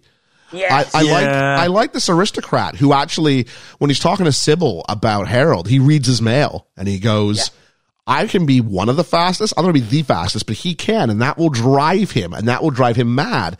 And there's a certain level of commitment there. And here's what you need to understand about him. And for an aristocrat who so often these characters would be written as just the lazy, rich, evil man, this guy's not that. Like he shows up to race at the Cambridge lap just because I heard about it at breakfast. Thought someone should give you a go. And I just really liked this guy who treats these others like, like there's a certain level of camaraderie around them. And I, I do wonder if the real life version of, of the man had a, had, had, had played ball. I, I wonder what kind of version we could have gotten if there's because I think the story works better actually. Maybe if you're jumping in three threads, and then it's not clearly saying pick one or pick the other, rather than this sort of interwoven braid that could run throughout the film. So that's me. I love it. He's he's kind of the con- everyone's pretty intense. He's just fun. Yeah, So he really nice. is. uh, best moment, best element. Maybe we'll start with Reverend Bruce on this one. Your favorite moment or element from the film? Uh, can can I go sec? I got to think because there's a lot. Okay, but I'll go ahead. And, Oh, you know what? No, no, no, no. I got it. you got it. I got it. Let's it. have it. No, this is easy because his relationship with his sister is so affectionate. She's dressing him down for you missed the prayer meeting, and he was Jenny got something to say. They go out in Edinburgh, and what I like, all shot on location, just fabulous cinematography. He takes her out on that heath, and it's the iconic moment where he says, "I've been made for a purpose, but I've also been made fast. Yeah. And when I there's not enough of me, I need you to manage the mission. I need to do what I need to do. When I run, I feel His pleasure. It would dishonor God if I didn't do it. That's it for me because I've probably said that a, a hundred times to people this is what you need to be doing with your whether you're a Christian or not doesn't matter. What are you what are you what are you made to do? You've got to do it. Excellent. I mean, look at that. Some, some, some inspiration here. That's preaching. I'll probably preach that next week. It's so There you so go. good. Why not? Uh, Carpe diem. Go for it. Georgia, what do you got for your favorite moment here? Or Um, element? I, I mean, it's got to be the music, isn't it? It's iconic. It's turned into a parody of itself, but it is it, it is brilliant. Speaking of music, I'm really sorry for No, the characters you're okay. my brother butchering Oasis in the shower. um, but uh, uh, such is um, podcasting from home, unfortunately. yes. Haven't had to deal with this for, for, for a while. The joys Uh. of remote recording. yeah, it's it's disgusting to hear. I'm so sorry. Uh, Ethan, you're you kind of well, you kind of do the remote thing more often than the rest of us. But um, Yeah. your favorite moment or element? Uh, the cinematography, I think it's it's sort of interesting because it it uses so much negative space throughout the film, and I sort of just shows the scope of like how far everything is and the distance and the journey, and a lot of the shots in this are so picturesque and like postcard perfect, and it it shows like the beauty of of the university and the distance and all it it's just so well done, especially if this is the first sort of directorial debut. Mhm. I mean, when you do adverts, you really know what to do with the screen, and it it just it really stood out to me. Uh, I, for mine, I would go. It's it's it's the scope. It's a film that feels massive, and shooting on some of these locations really helps with this. Even if Cambridge isn't really Cambridge, it still feels like it's Cambridge. so, so props to him for that. Uh, but yet it also feels it, it can feel large and and and and world beating, but then it also feels small and intimate. And I don't know how you do a film with those both those things at the same time, but uh, it definitely um, makes that happen and is a strength of the film. Is there's a quietness to it? There's what I'm looking for. Um, that sort of sits here, and I think um, that's that's a strength in a time where movies so often get loud and big and shouty and boom and you know Christopher Nolan wah, and I love Christopher Nolan but wah, and there's a stillness and a quietness and I think it really works here. Uh, grumble time, grumble time. Ethan, let's go back to where we came. Something you did not like Ooh. about the film. Oh, Jordan's gonna hate me for this. Um, the use of the of the score, I think it's, and this is this is like a me thing. I love when I I, I like the music. I really do. I think the score is good.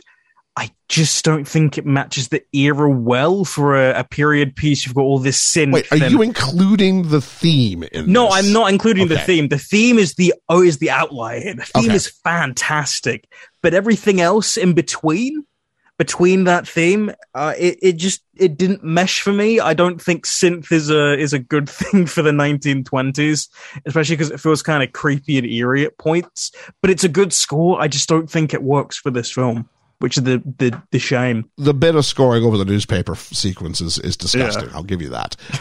Georgia. Um, honorary mention actually to some of the camera cuts because oh my goodness, they like There's- it yeah, there's a bit of choppy there's some, editing. There's some choppy choppy stuff, and I don't I don't like choppy stuff. Um, but my main grumble is the fact that I just didn't like the story very much. Oh, Ooh. okay. I, d- I think I turn off it because it is running based and because I very much grew up in a family that is very very athletic and I am not. I don't know if you can tell. You- Reverend you- you couldn't create- athletic. Just, just uh, respectfully, you couldn't create like a level of distance where you go, it's about, like, I don't care about ballet one bit, but when I watch Black Swan, I'm not going, uh, ballet, I'm not investing. No, I don't. I, I no is the answer. No, Okay. because I've grown. I've I grew up with it from tiny, tiny, tiny. I mean, my mum ran forty-eight miles yesterday. Like it's it's constant and She ran 48 miles yesterday, like a double marathon. yeah. Wow. Jeez. Yeah, yeah. So it's like constant and overbearing. um, but no, I did. I did like. I liked elements of it, and I liked the messages. I just didn't like the way it was put together. Okay. I think. I think is what I'm going for. Like it felt like it felt. Like you said, it felt like it needed a third strand, All right. Or Uh, it needed to just be one. Reverend I Bruce. think is yeah. I'm going to go back to what I said before. I don't like the fact that they put the voice of disapproval yeah. in his sister. Because I don't like the fact that they put it with the woman. Now she came around, but that isn't actually. It's a, it's too much of a trope. Oh, the woman squashing the dreams of the man. I think when push comes to shove, that's the part I don't like.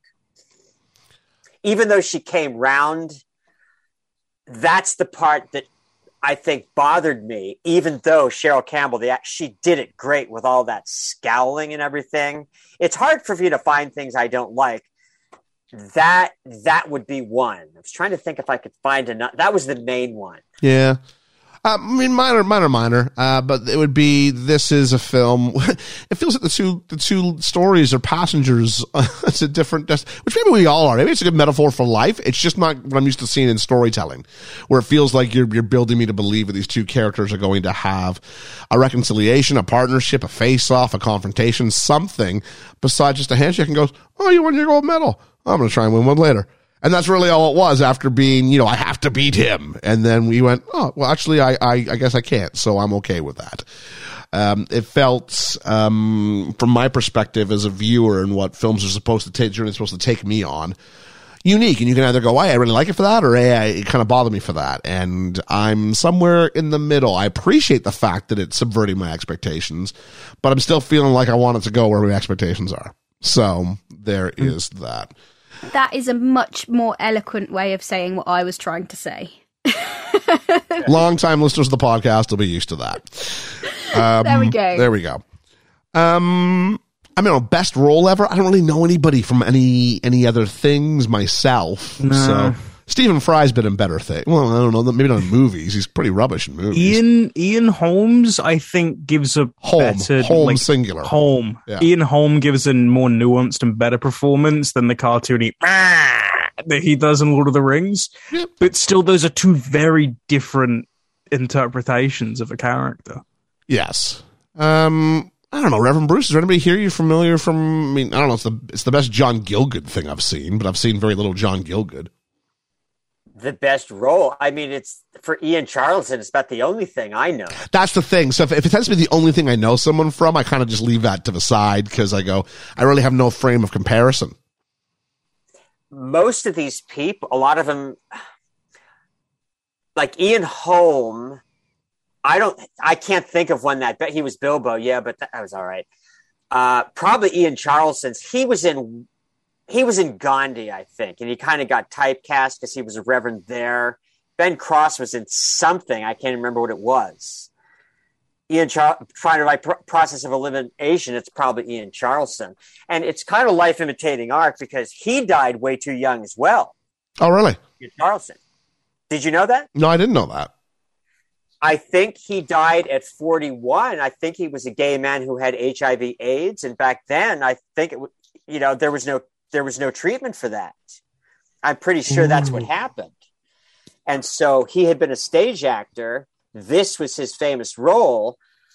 Uh, so his career was cut short. So we don't know what it could have been. Wow. You should check that. I'm pretty sure that's what happened. He died at age, he died, Liddell died at 45. He died at 41. He did die at 41. Yeah. Uh, not, not even 41. He was 40 Okay. uh, in his 41st year. Yeah. Yeah. Um, Which is just a shame. it's remarkable. Jeez. Yeah. Um, Ethan, I think it's time for you to figure out a couple of things for us. Yeah. 'cause- Never wanna act my age. What's my age again? What's my age again? Age game, age game. Let's all play the age game. Ethan, what we got? Well, first we've got Ben Cross, who's Harold Abrahams. Uh, It's gonna be 27.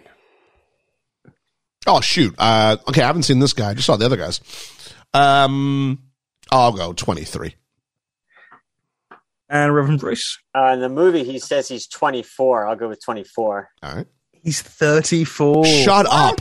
Shut up. I should have. I should have actually gone down more with that because he does look old in this. Yeah. Uh, I had a fun game, which was guess how old they're supposed to be. Guess how old they are. Um, next, we have Ian Charleston, who's Eric Liddell. I think I just saw his age, so I'm gonna bow out on this one. 28.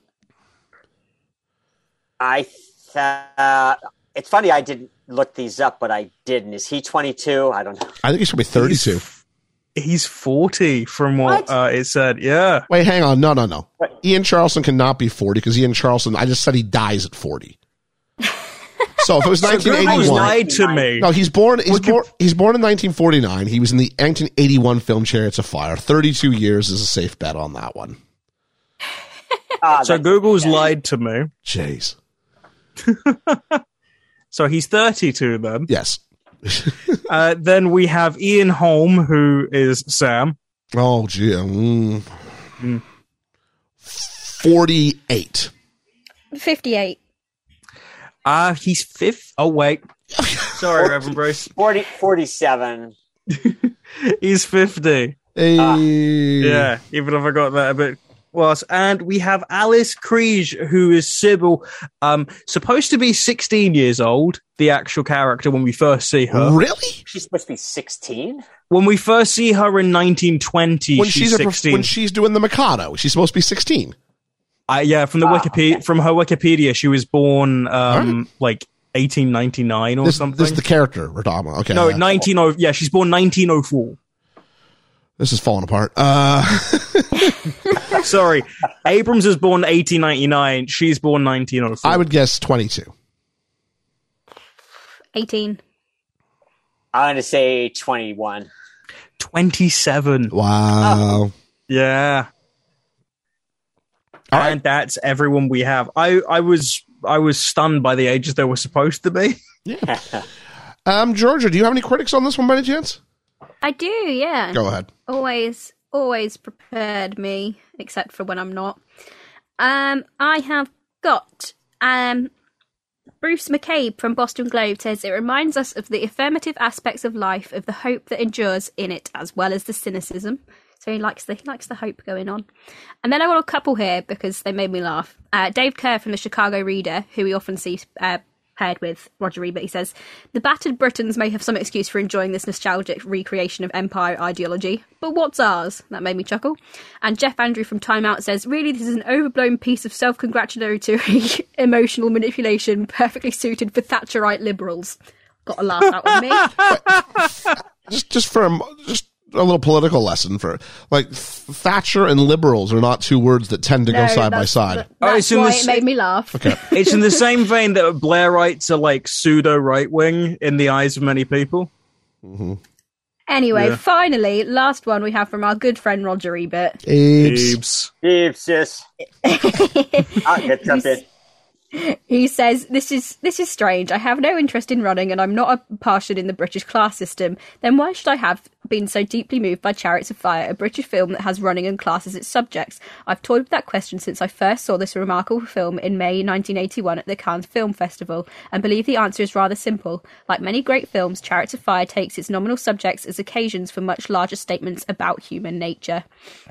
He says Chariots of Fire is one of the best films of recent years, a memory of a time when men still believed you could win a race if you only wanted to badly enough. And uh, a bit of a put your money where your mouth is thing because uh, in the 1981 Cannes Film Festival, when it was first screened, it received a standing ovation. But the movie was mercilessly savaged by the French critics, probably because the one character in his use of a term frogs and calling the French an unprincipled lot.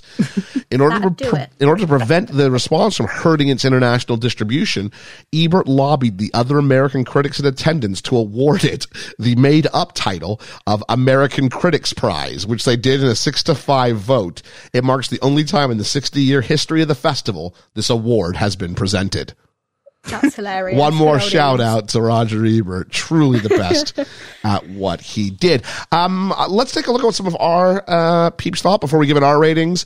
Uh, I put the fleece out as per usual and uh, asked, "What do you think about Chariots of Fire?" Uh, Forty-one point seven percent call it a good film, a good film. Thirty-three point three call it okay. Sixteen point seven great. Eight point three percent poor. Let's see some specifics. Uh, my sister Kirsty said tried to watch it several times, always ended up falling asleep. I'm excited to watch this when I'm fully awake or as refreshed as a mom of two young kids can be, and can see why Reverend Bruce chose it. Brackets Clockwork Orange can wait. Um, Josh, my next favorite movie, said I watched this one back in high school, but other than that famous score, I can't remember much about it. For that reason, I choose not to vote. I choose not to run. Uh, Carlos says, I've been trying to catch up with all the best picture winners, but this is one I haven't seen. Well, so far, it's a lot of people saying they haven't seen the film. Um, poet laureate, friend of the podcast, Dwayne Smith.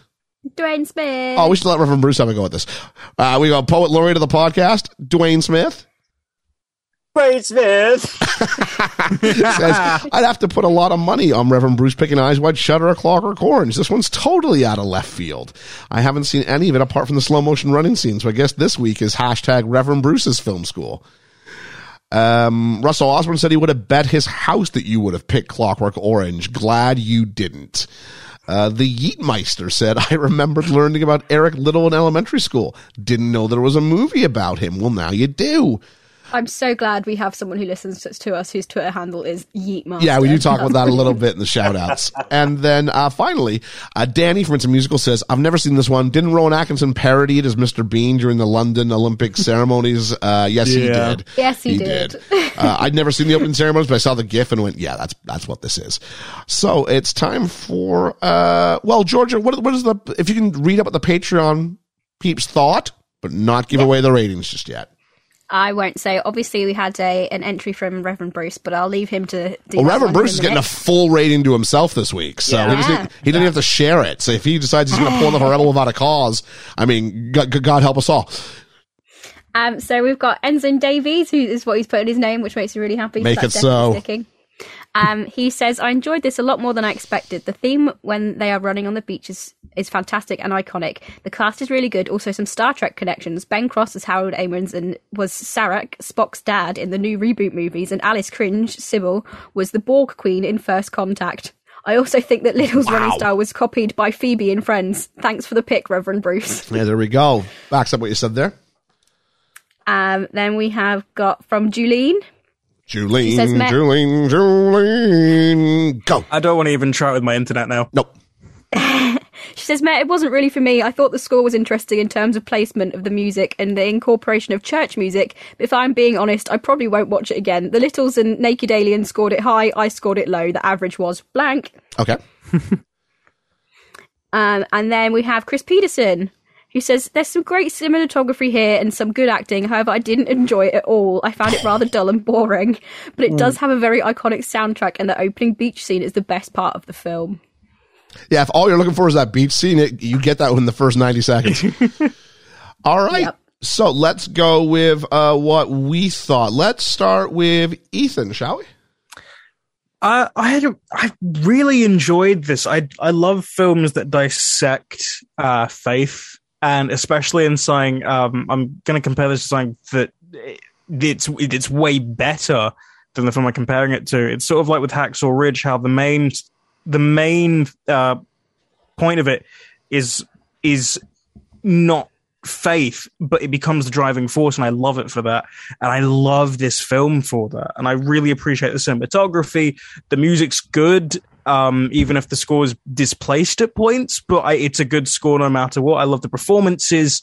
Um, and even with my little issues with how, like, a couple plot strands are handled, I think it still comes together at the end. So I'm going for eight trowels to dig uh, starting blocks out of 10. Nice. Uh, Georgia. Um, I would like to watch this film again when I'm not feeling quite so crappy. Is I think my biggest biggest issue with this at the moment because I watched it today and I won't lie, I I don't feel very well, so nothing's gonna cheer me up particularly, especially if I'm struggling to engage with it in the first place. Um, but yeah, so I'm just gonna give it a six and a half. Six and a half COVID viewings out of 10. Yeah, Reverend Bruce. Okay. I, you know what I'm going to give. I do. I'm going to give it a 10. You've given more films tens in this podcast than I have, sir. Well, you know what? that that one for Rebel Without a Cause, that was too early. That I think became a six. So Oh, oh this oh, okay. probably should nullify it. I'm going to give it a 10 because of my personal connection to it. My religious background is Liddell in so many ways but my personality is Abrahams. I'm Liddell going up against power structures, and that's a long story, but it's uncanny. It has to be a 10 because this inspires me to, in what I do. And, but that's very individualistic, isn't it? That's okay. But but it's it's so uncanny. Uh, I'm going to give it nullify any other ten. no, you're fine. You're fine. You're fine. Um, Um, yeah. Uh, for me, it, it was it was oh, I had ten high pulpits. I don't use one of those things. No. Ten high, High pulpits. pulpits. that you could fall off of. There we go. Um, I really liked this film. It was good to go back. It was a bit slower than I remembered. That wasn't necessarily a bad thing. Uh, I did wish the two streams would cross at some point. Now I'm imagining a mashup of Chariots of Fire and Ghostbusters where the, the streams streams. eventually cross. so I am going to give this, uh, Eight cups of tea and slices of warm toast in the morning delivered to me out of 10. So, Georgia, really quickly, fifth chair, what do we have as sort of an overall ranking? Uh, three other rankings, not including Reverend Bruce's, that Yep. give us an average of 5.3. Wow. That is some low watermark stuff there. But hey, uh, first off, we got to say it's been an absolute joy having Reverend Bruce with us here today. Thank you exciting. so much. Yeah. Thank you. Yes. Genuinely, I'm like, Yeah. oh, is lovely. I want we can come back more often. And if people want to know how they can get ahead and be on the end game just like Reverend Bruce, go ahead and check out patreon.com slash BFE. We kept it simple for you. This has been a lot of fun. And I hope next week, Reverend Bruce isn't aware of this. He sort of in, inadvertently uh, kind of help me pick my pick for next week. Ah. Because my pick for next week was, uh, there was a joke that was made and it carried through and I went, hang on, let me check the rating for that. And so I'm going to talk about the Georgia Bulldogs beat the Alabama Crimson Tide. I am going to be ah. doing the Denzel Washington film Crimson Tide for next week. Everybody on board the submarine. So why not come ahead? Join us next week as we tackle the Gene Hackman Denzel Washington film Crimson Tide. It's been an absolute delight, Reverend Bruce, for best film ever. I have been Ian. I've been Ethan. I've been Reverend Bruce. And I've been Georgia. Oh, I'm just trying to think of something. Um, oh, you know what? Sometimes it's hard to come up with these catchphrases at the end, but to quote another film about putting the feet in front of each other, we're just gonna just keep running. We'll catch you on the flippity flop. Reverend Bruce? The flippity flip flop.